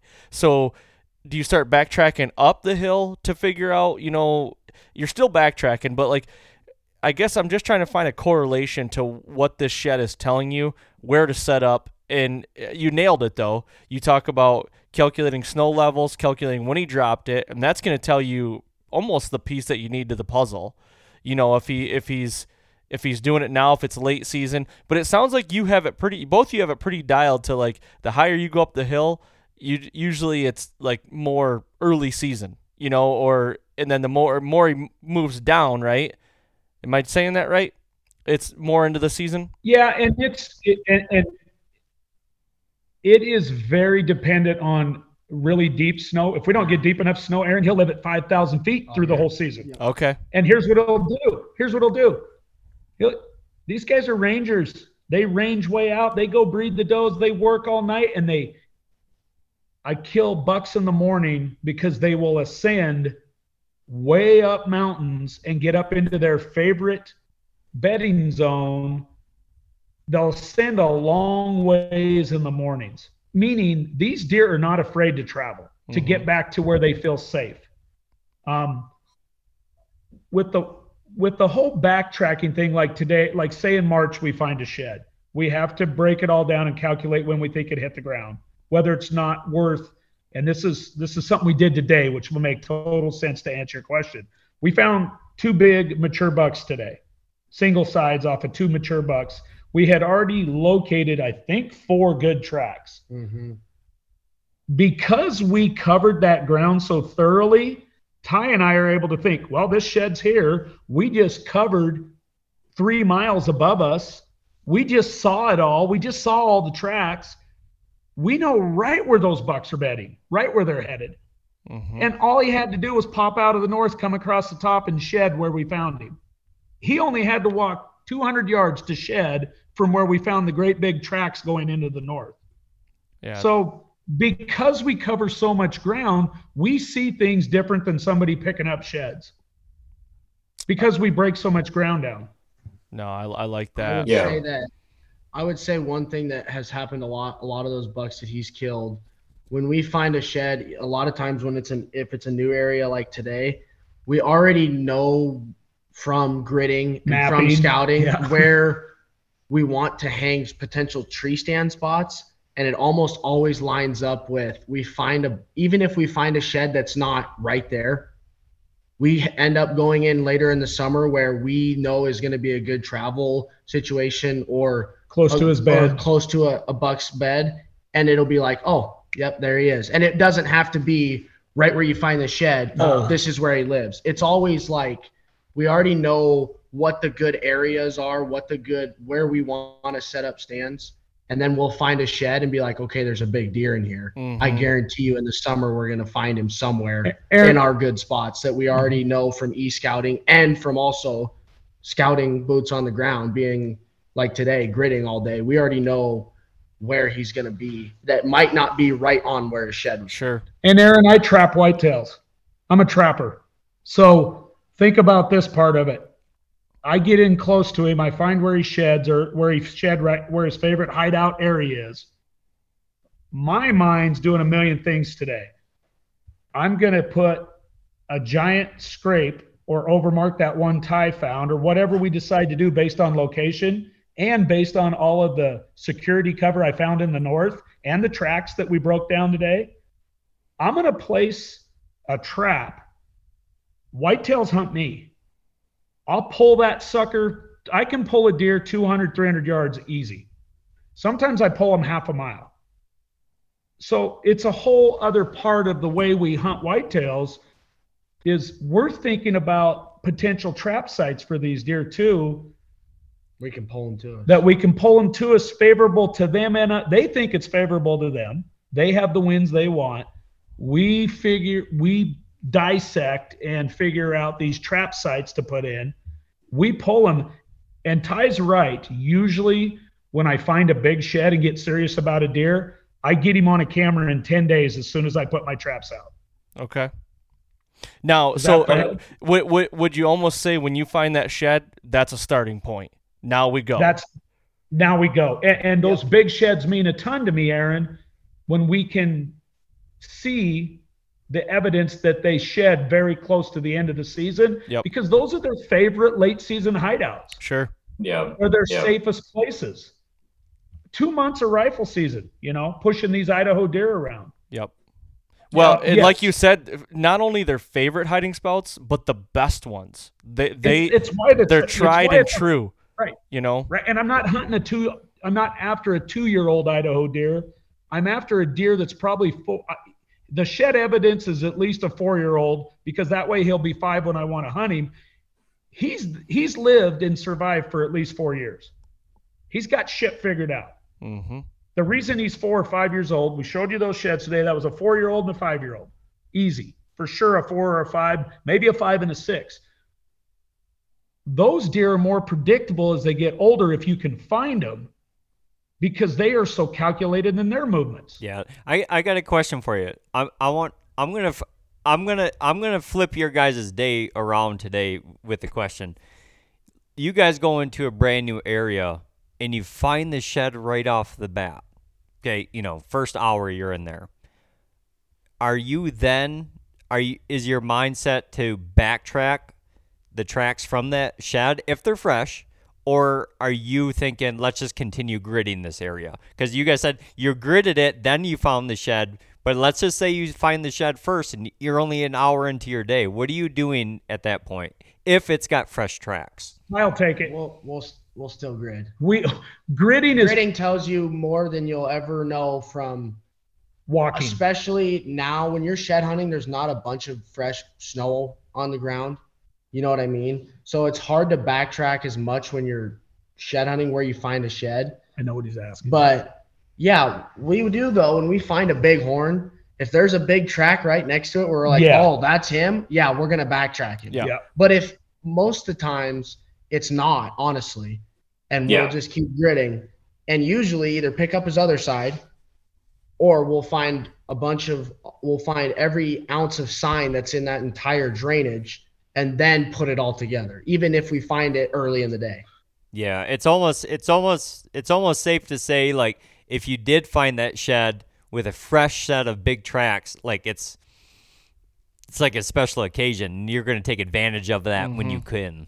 David, say so. David, I've got the I've, that's it's a good answer, and I got the perfect answer for you. The my biggest Idaho whitetail I killed, I found his shed in the first hour mm. In a brand new area to me. So I'm going to answer your question. I instantly be, I picked up, you know, an 80, 83 inch shed. This was years ago, and it's still my biggest Idaho whitetail. And I pick up this shed, and I instantly, yes, my mindset just goes, holy shit! First hour, I got this shed. I instantly just started, and I didn't have e-scouting back then, but I scouted on hard, uh, hard regular paper maps. I instantly just start looking around. I start looking for tracks. I probably spent two hours right there just trying to find some kind of evidence that would lead me to him. Well, I didn't have enough snow to find his track, and it was kind of muddy out and rainy. It was actually, it was rainy that day. So what I did is then I just stood there and looked back and started thinking about how this mountain runs. I'm on a north. He probably shed that from December 25th to January 15th. He's probably got snowed out of here and it was two miles away in the winter. Going to move back up into this north, this great hideout. But I also knew that 300 yards above me on the mountain is the ridge line, and on the backside of that ridge line is a beautiful south. And I thought, what would an old, big, old six, seven year old whitetail love to have? What would he love to have and be able to take advantage of after a hard hunting season in January, February, March? Where would he have the best wind advantage? Where can he survive the mountain lions that I get all over on the cameras out here on this mountain and the wolves? I, I, I put it right there that day. I started thinking about it all. And then walked, started walking it all. I had to walk it all. I put, I think I put almost 20 days in trying to find that other shed. And guess what? I never found it. But guess what I found on those 20 days for the Oh, rest you of the spring? I knew everything about that son of a gun, and I found the most incredible string of scrapes up on the top of the mountain straight above me in a saddle, and that's where I killed him next year, opening day. Hmm. Yeah. That that is that is the top 1% thinking though. How many guys just find a shed and think, "Oh, he just wintered here. This is just a shed." Like you sat there and broke down every reason of why he been there, but then where's he headed next? What date range was this shed laying here considering what the snow looked like? Like that is that's that's t- that's top tier thinking just from a shed. That, Troy, that's why sheds are sh- so important to you. Yeah, you killed him, and what killed that deer was the detail. Is what killed that Yeah. deer. Your detail is what killed him. and, and I put in more hours that summer glassing him from two miles away in a clear cut, an old logging clear cut. I literally work all day logging. I, I log. I log in the summers. I'd log all day. I would I get to make my own hours. I'm my own boss. I would drive an hour and a half from my house. No trail cameras back then, guys. Binoculars, mile mile and a half away, sitting out on a back back roads dirt road way down in the bottom glassing him on the top of a mountain right where i found the shed and where i all put it together in my mind and where i put all the the gridding in for probably 20 days trying to find that other shed before and i found a shitload more sheds in there but none of nothing like him looking just because i looked for his other side i learned so much about that mountain that when I went to look for him for the first time with binoculars, guess what happened to me in one hour of looking for him with binoculars in the summer? Found him. I found him within an hour. It's back in the flip phone days. I called my brother. I said, I found that son of a bitch. and I did. My brother will tell you the uh. truth. I said, first hour in. Oh, I put an observation stand in too, that the wind worked where I could watch him from closer. I did all of that. So then the whole summer, I just watched this dude. So that's like having as good or better than trail camera. I Like Aaron, I know you love the glass. Mm-hmm. This was one of those lucky scenarios in the mountains. I had a clear cut that had short enough reprod in it that I could see him. Man, I love then- that. So then, Aaron, in the summer, jump back listeners to when I was looking for his other side where I found all those scrapes in the saddle at the top. Guess where he's walking through in the summer, hitting licking branches out into the clear cut, Up working his way to the feed. He's coming through that heavy timber of multiple scrapes, and he would pop out right in front of those scrapes in the summer in the velvet, and I could see his velvet rack up there hitting the licking branches from my binoculars. So then I just go in September 1 and kill him. Man, I'll Love tell it. you, I, I love it too because you look, you're in big country and you don't hear a lot of guys talking about glassing from a distance. You know what I mean? Uh, in that big country for whitetails, you know, you don't. And, and that's and, and that's all we did till trail cameras came about. Yeah, yeah, and that that's just there's no substitute for glassing, in my opinion.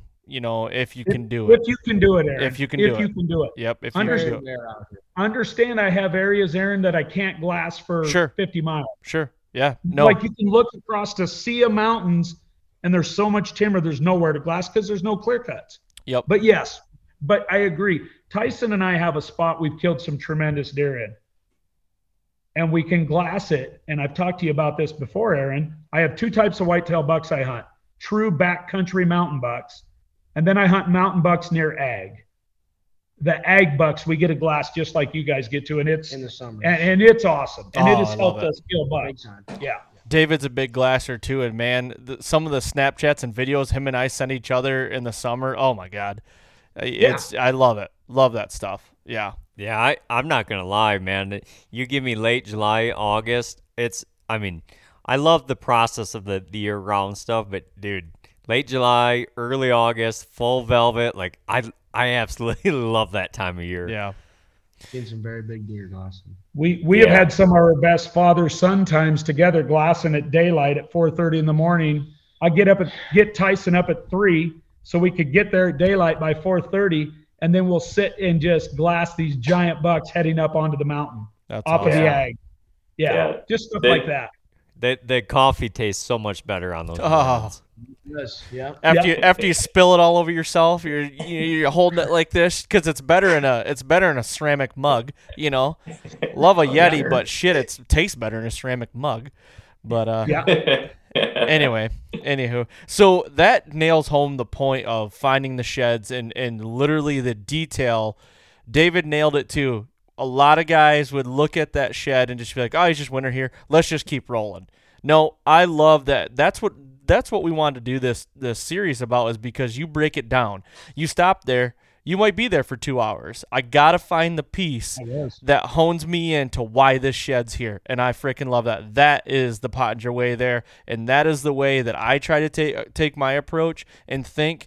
And those little minor details, I say minor, but those things that people easily overlook is what can kill you that deer the next year, right there. Yeah, a hundred percent. You know they, they, you know they, they see a picture of Troy on September. What'd you say? September second. You killed that buck. I killed him September one. Okay, so you know what people see through their eyes is they see Troy with this this giant deer on September one. They don't see back in you know March when he found that shed. They don't see the day, you know, the week later when it was driving them crazy, trying to break that down with the possibility of finding the other side of the shed. They don't see the summer glass and you know, like they that's they, they just see the Snapchat or this the snapshot of the kill photo where it's like, Yes. yeah, yeah. and and I man, I I struggle with that. I I really do because it's like when when you're when you're this consistent and in, in killing animals where most people don't even think it's possible. It's I have this is why this series is perfect for it because Yep. it's it's gonna give people a true taste of more than just the picture they see in the fall. Yep. Okay, so Troy, I want to talk about two more things before we wrap this up here. Now, I, I really want to dive a little bit into wind mapping. In March, you talk about how you wind map. Now, this thing, the wind mapping to me is a game changer. I don't like using that word too much, but it's something another thing that people just don't do that is so easy to do when you're out there scouting already. So break down wind mapping and how you do it when you're out there in March, either shed hunting or scouting or gridding. How are you doing that?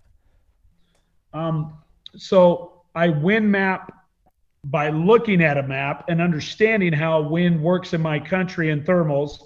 So even before I go put my boots on the ground, like on that new piece today, I already have an idea how the wind's going to work there and make manipulate big whitetails. Talking about manipulating the old guys for their favor. But yeah, as soon as we get the boots on the ground, when I'm out doing anything in the woods with involving whitetails, which means always, it's the only thing I ever do in the woods other than cutting firewood, and I still look for whitetails. Um, as soon as I walk into, like, as soon as I got out of my pickup today, and as soon as Ty and I start putting our packs on, I am purposely feeling the wind across my face, thinking about it. The entire time I was out there today, I was checking the wind every different ridge we got on, the thermals, when we got on top of the ridge. I'm constantly mark or thinking about those things and putting it in my memory bank of how the wind worked on this ridge, this third ridge in, this fourth ridge in. And when you start gridding, you cover so much ground that if you'll stop and just take or not stop like moving, but if you're if you'll put your mind to work while you're out there instead of just walking through the excuse me the freaking woods, if you'll put your mind to work and really like Ty says it all, you got to get locked in. You know these college football players, you got to get locked in. Um, I hear him say that.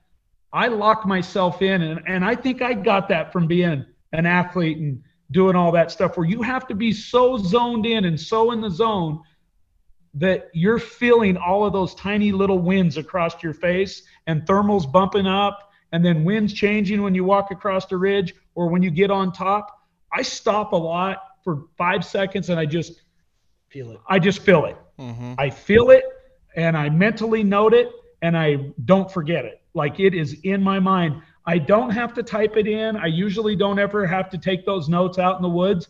Those are just things that my brain has been trained for decades to remember. Okay. And it's because I want to be successful. Now, if you're not practicing that kind of thinking, you're not going to ever do it. You're just going to go for a walk in the woods. right. But I, I really get in tune with everything around me, especially wind and thermals. So I wind map by covering a ton of ground, truly thinking about it and mapping it out in my mind. And then then I'll get back home and look at my map, say a day or two later, and I'll look at that map and go, yep, that's what the wind was doing in that saddle. Yep, that was what the thermal was doing on top of that ridge. Oh, that's what it was doing down in that bowl where we parked the pickup. And then I court or then I cross reference that guys with every bit of intel that we just picked up from doing eight miles. And I put it all together and it just makes sense. Mm-hmm. Yeah. But but you got to think about those things. You got to like you got to get rid of all of your distractions. And you, you don't worry about what's going on at work or at home or anything. When I go to the woods, I don't think about shit but whitetails. That's all I think about. I mean, 100%. Ty's the same way. We get out there. My other son, Jess, is the same way with bass. When he's out on a boat, he doesn't have anything on his mind but those fish and how the water and the temperature and everything's working. So I think we've all trained ourselves. And I think the boys, I don't know if they picked it up from me or just how, it's kind of in their DNA too, but we're all that way in this house. We're very detailed. Mm-hmm. And, and we try to really pay attention to all the stuff most people won't pay attention to. Wind is a very detailed oriented thing. Yeah. So you have to be very detailed that you can move 15 yards and the wind's doing Yeah. the completely opposite thing. Yeah. Yep. In the mountains. And you have to be able to note that and remember it. And I think when it comes to my dad, a lot of it is honestly predicted now when he can look at an EMAP. He he knows pretty much what the wind's going to be doing and then it's going out there and checking off the boxes but then also noticing little nuances around where he's like, "Okay, this is a little different. A buck could use that this way and I could use it this way." Yep. It's it's wind mapping for yourself and the buck also. It's not just the buck. You got to map it where it makes sense for you to be able to kill a deer in that area too. yeah. For sure. I mean, I'm thinking of yeah, I'm thinking about entrance, exit. I, I put three great stand sites into my mind today, guys. And I'm telling you, the place we went today is brand new. We never stepped foot on it. I think Ty would agree, and he might not, but I think he'd agree. I'll bet you I have at least one stud buck out of those three spots, and I'll bet I have. I'll bet I end up with two spots that work great. Big deer. But we talk about it openly. We have dialogue the whole time today about the wind, about where these deer are hanging, what they're doing every month of the year, based on where we found the sheds. I mean, we're consciously talking about this stuff in our mind and to each other. When I'm by myself, I'm just running it through my mind. Will I will I come home and look at a map again and go, "Yep, it all makes sense now Yep. because I just walked it." Yeah. Or like like I have a north today, guys, that I couldn't get into. Ty and I didn't go into the north very far because snow got too deep. We were talking today about what I need to do in this north to probably have my best stand site Yep. because of the way the wind works there and how I can access it. And because we know those big we know those bucks, those big tracks, guess where they all led to today? Even even though there's six inches of snow in there, eight inches. And the only reason we didn't dive in there today was because the snow was just deep enough, guys, that we had plenty of other easier ground to break down to take care of because we had because we wanted to get home in time for this. Yep. Yeah. Yeah. you know, I- but on a different day, Ty said it twice today. He goes, Man, Dad, imagine if we had a 10 hour day today, 12 hour day. Yeah. He Yeah. goes, Shit. He goes, We would, he- but we were on a schedule. But again, we are mentally taking notes. My brain's always working 100 miles an hour, but not not chaotically. It is it's processing always, and I think a lot of it has to do with I've been doing it forever. I've trained myself to do this. I do not walk through the woods just to go for a walk. Everything is noticed. My head's on Yeah. a swivel. When you train yourself to do that, David, you do it. And, and I bet you get better at it every year because I'm still getting better at it. yeah. And, and, yeah. I, I've, watched, I've watched my son get better at it every year. And I see it like with his football and how detailed he is. And, you know, what a great student he's been at the game and even a student in a classroom. The truth is, he's freaking locked in. You got to be focused locked in. It's a mindset. task at hand. It's a mindset. Yeah, it's Yeah. mindset. Yeah, I was gonna say, you know, for the listeners, when you when you hear Troy and Ty talking, you know, and Ty m- m- mentioned about how his dad's kind of got this locked right in with the wind, wind mapping, you know, just remember, all this is from years of experience, and it's from success and failures, I would bet. But when I'm hearing when I'm hearing you guys talk about this day's scouting, it's almost like you know you're when you're out there, you're looking at the biggest picture. You know, the year-round picture. You're not just focused on, hey, we're going shed hunting. Let's go. Let's go find, a, you know, a handful of antlers, or we're going scout we're going scouting but we're only going to go scout this point where it's like when you're out there it's you're thinking about the the the bigger picture you know the year-round picture making the most of your time when you're out there not just not just you know one track minded to go check out one specific thing that day Yep. Yeah. We broke down more country today than we walked, if that makes sense in Yeah. our mind. Hundred percent.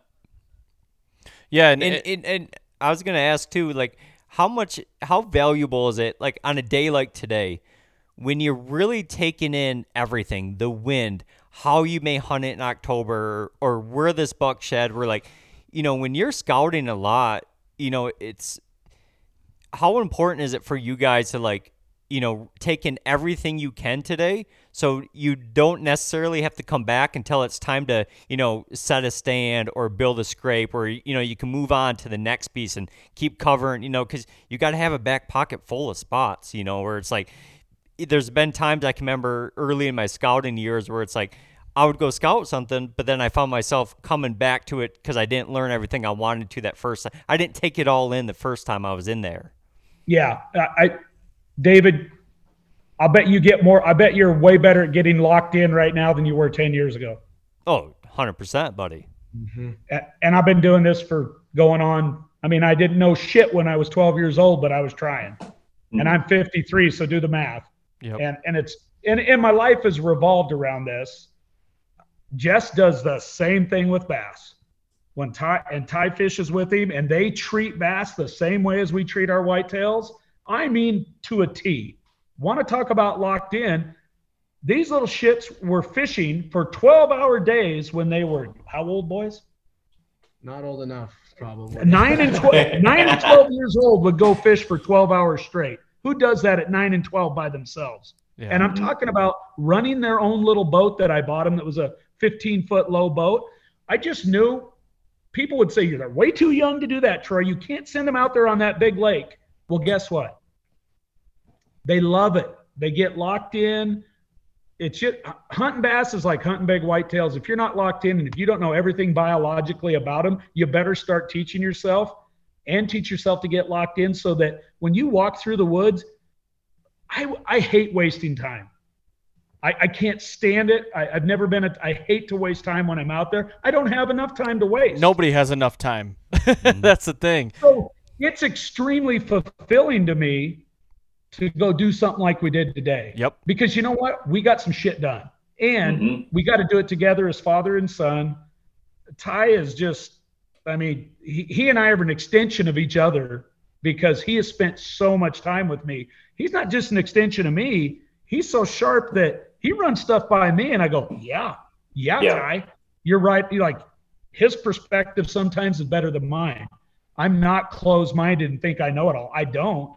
But we really hit stuff like we bounce stuff off of each other the whole day. Rarely do we ever disagree because we our logic we, we usually don't say anything unless it makes a lot of sense. Or if we're not quite sure, we ask questions. Like, Yeah. what do you think here? What do you? Th- Yeah. I'll, I'll ask. I, I probably ask more. I probably ask Ty more questions than he asked me. Like I'll ask him, Ty, what do you think about this? What do you think about? Because I want his perspective. Mm-hmm.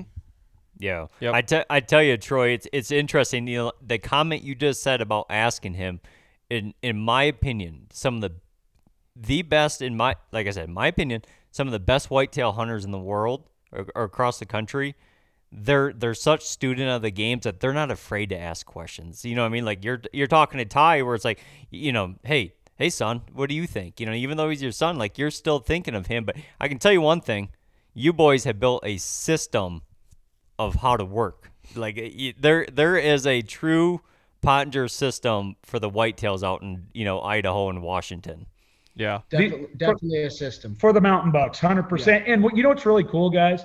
When I go to Iowa, when I go, when I've been to Iowa, when I went been to North Dakota, when I go to Oklahoma, the system really works.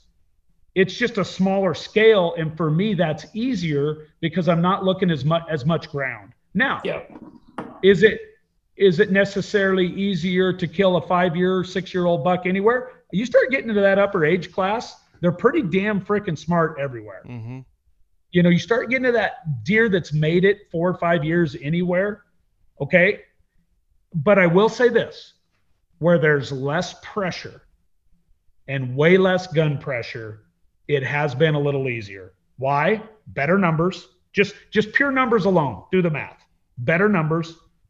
Deer do behave a little bit different to me when I've been other places.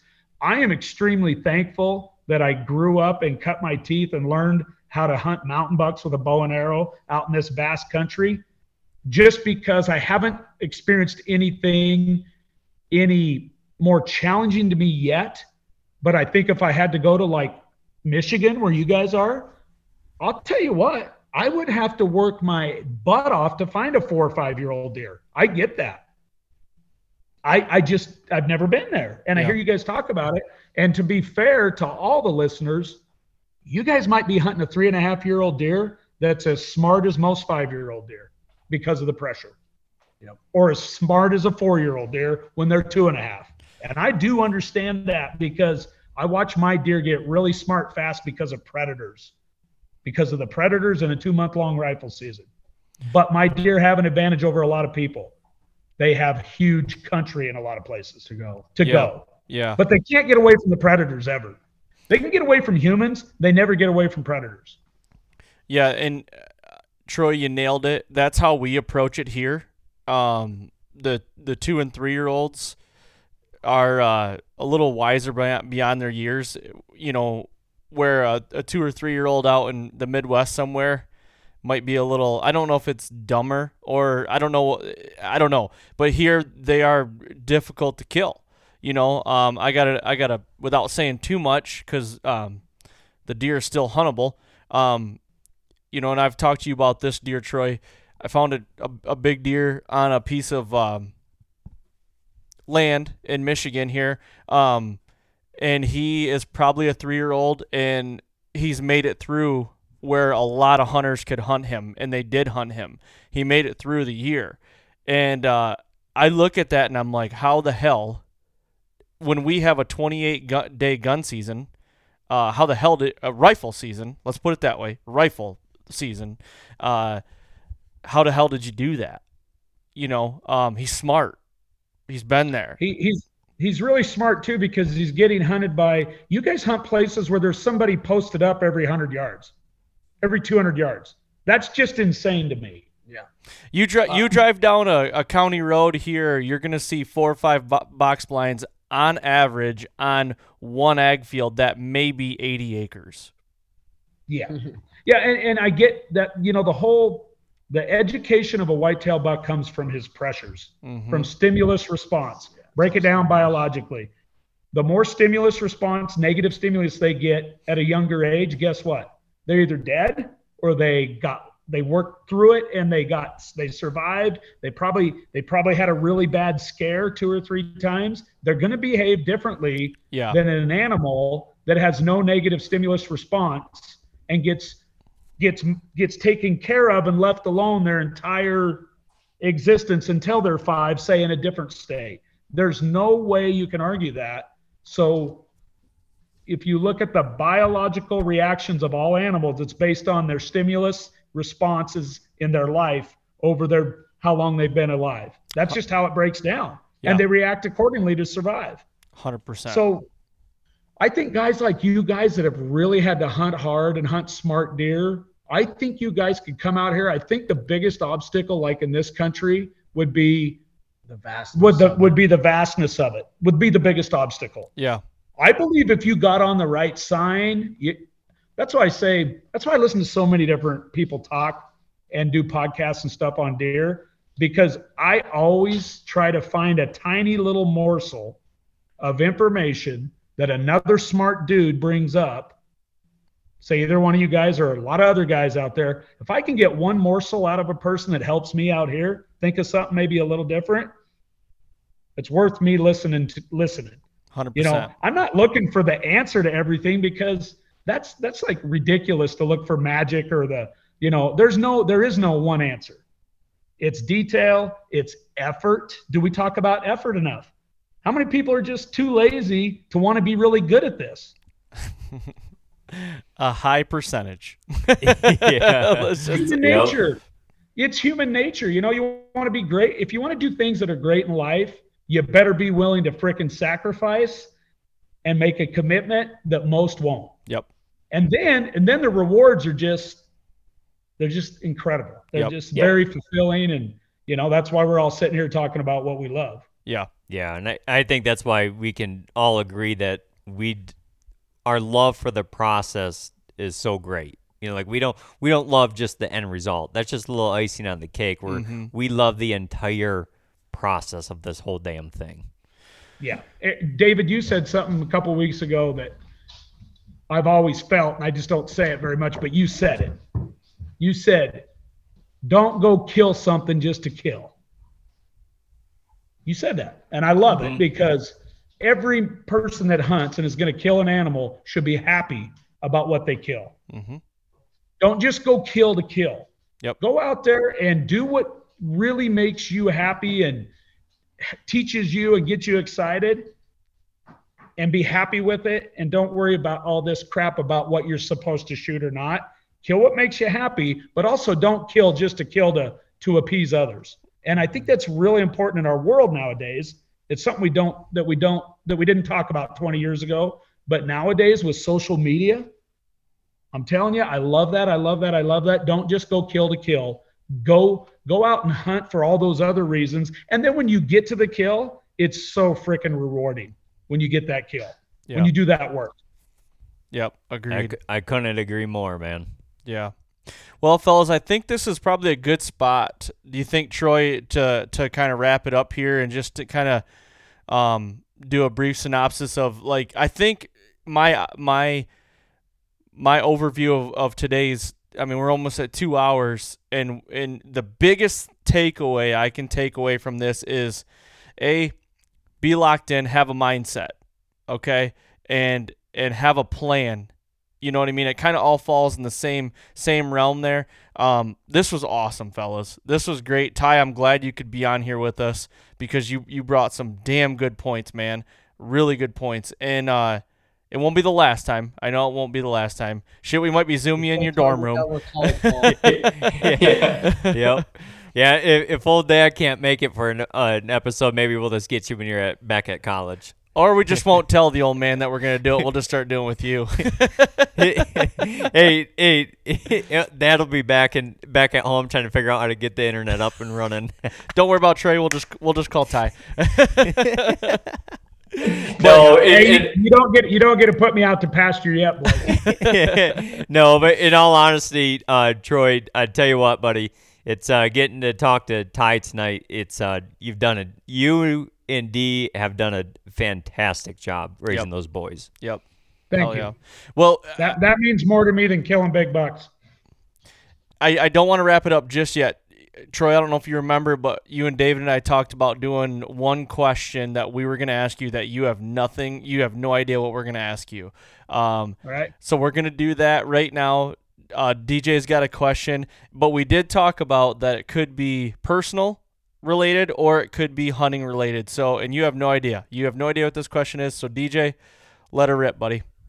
All right, buddy. So, Troy, we, we, you know, I've known you for 10, 12 years at least. So, I've actually, you know, it's been it's been enjoyable to see the boys growing up. But with that said, they are growing up, and you have learned over the, you know, the last 18 plus years to kind of manage your hunting, you know, with a full family at home. But now life's changing. And you know you and the wife you know are quickly becoming empty nesters. How are you going to manage you know now like you know you're always going to be dad always going to be a husband but now it's like i don't want to say full-time husband. I, I don't know how to say this properly but like now you're going to have to manage your time where it's it's just you and your wife at home. You know we're like you know she's not you know just running you know the boys around or whatnot where it's like now now you got to manage hunting time and you know a lot of time with your with your wife now i'm just kind of curious like do you do you see any change in how you know hunting hunting may be affected or you know just your lifestyle may have to be you know fluctuated or anything like that Yeah, D and I are actually having so much fun now. Um, now you're thinking it wasn't fun with the kids. Well, you guys are raising kids. It is so much fun during that time raising kids, but it's a ton of work. And when you look back on it, you know, D and I now get to just have fun. Like we get to go out to dinner alone. We get to have quiet, peaceful time around the house all the time. We we I think we're having more fun in our life right now, like true fun, in a than in a long time, just because because there's not so many super important uh, responsibilities. We always put the kids first. Like my wife puts those kids first, and I do too. And that was always top priority, like burning in your mind, burning in your heart. Well, the boys are so independent now and doing their own thing, and young men and kicking ass in life, and we're so proud of them. You know, they still come out. They get to see us a little bit. Ty with college football, we don't get to see them a ton, so we try to make the most of it. But we get to have a blast. So we're actually really having a good time together. Obviously, getting to go watch Ty play or go follow Jess at bass tournaments. That's fun stuff for us. We're kind of getting to be. I feel like we're kind of getting to be kids again, yeah. like just together when nobody's around. Yep. And I really enjoy it. Uh, D has never ever been negative towards me and my hunting.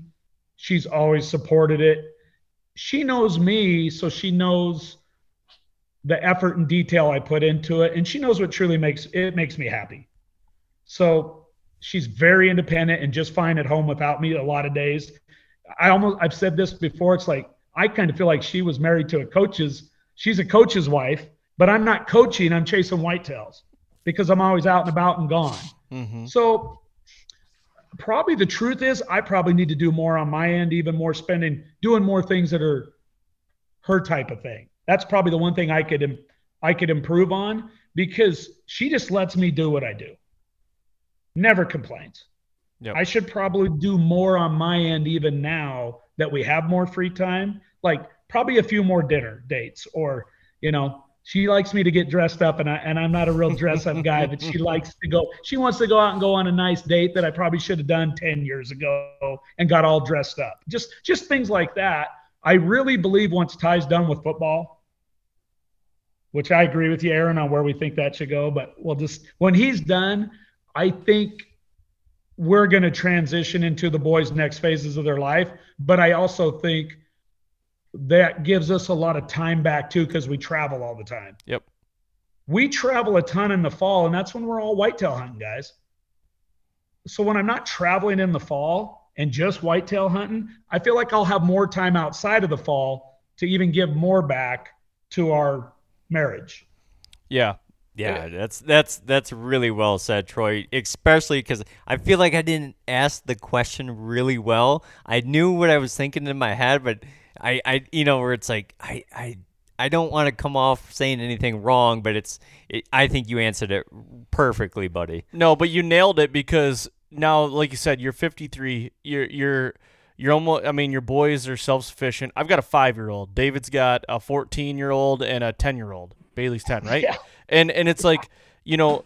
I've got a five year old. I still got a young family. I still got heavy priorities. You know what I mean? And it's and uh, the what what is refreshing for me at 35 years old is to look at you at 53 and be like, you know what? You just grounded me a little bit. I need to do more. I, I, I need to not look over that. I need to do more with the wife. Like, you know, you gotta you gotta keep that going all the time. You know what I mean? so way your whitetail hunting can be fun. What's that? Yeah, no, I don't mean that in a bad way at all. You know, things have to be good at home with your with your wife and kids before you can go out and truly have fun whitetail hunting or, or doing whitetail stuff. I, oh, yeah. I never I never ever felt good going to a tree stand if I wasn't right at home. Yep. yep. Ever. And hey, and that affects your whitetail hunting. Yeah, it, you don't get as you're not as locked in. Like it affects D, your performance. D always says it, and D's this easily I mean, Dee's extremely like intuitive this way. When things are good at home, things don't have to be perfect. They got to be good and they got to be right. And uh, when th- we have, you know, our foundational values are dead on. But when things are good at home, to expand on what Ty said, I've always had my best scouts, my best hunts. Yep. I'm just a better hunter because you're locked in. I'm so so content or no, I'm so like happy and proud of the fact that yeah, I'm never home, but we have a solid marriage. And when things aren't good at home, I, I've struggled and my mind isn't right. Mm-hmm. You know, I like to have my mind right all the time. Can it be right perfectly all the time? No. But when my mind gets wrong, because it's usually my fault, it's usually something I've done, I have to get back right with with my wife or my kids or whatever isn't right. And then I'm just like, I'm really good at what I do out in the whitetail world if my priority of my family is just they can sense it when it's if they sense that whitetails are more important that day than them, that's not good. Right. But boy, when they know you're doing the right things at home as a dad and as a husband, then it's like, go get them. Freedom, go. And yep. I have a lot of freedom, guys. I think I have a lot of freedom too because I don't stress about. I am not a stressor. I am a go fix it, get it right, and don't stress about anything. That's yep. just how I operate my mind. And I think a lot of it has to do with teaching school for 30 years. You can't let shit stress you out. Yep. You just can't. You have to work through it. But yeah, Aaron, back to you. Nothing better than having mama like truly proud of you and happy, and then boom, you're gonna go out and kill it as a and all the stuff you're doing. Yep. I love it. Yeah. I love it, fellas. Well, let's wrap this bad boy up. Thank you guys very much again. Uh, we're gonna do this again. Like I said, this is only episode one. We got a full season ahead of us, and I can't wait to unpack all these bags and uh, get all this information out there. So thank you guys very much for doing this tonight. Thank you. Thanks for having us, guys. Yeah, thanks, fellas.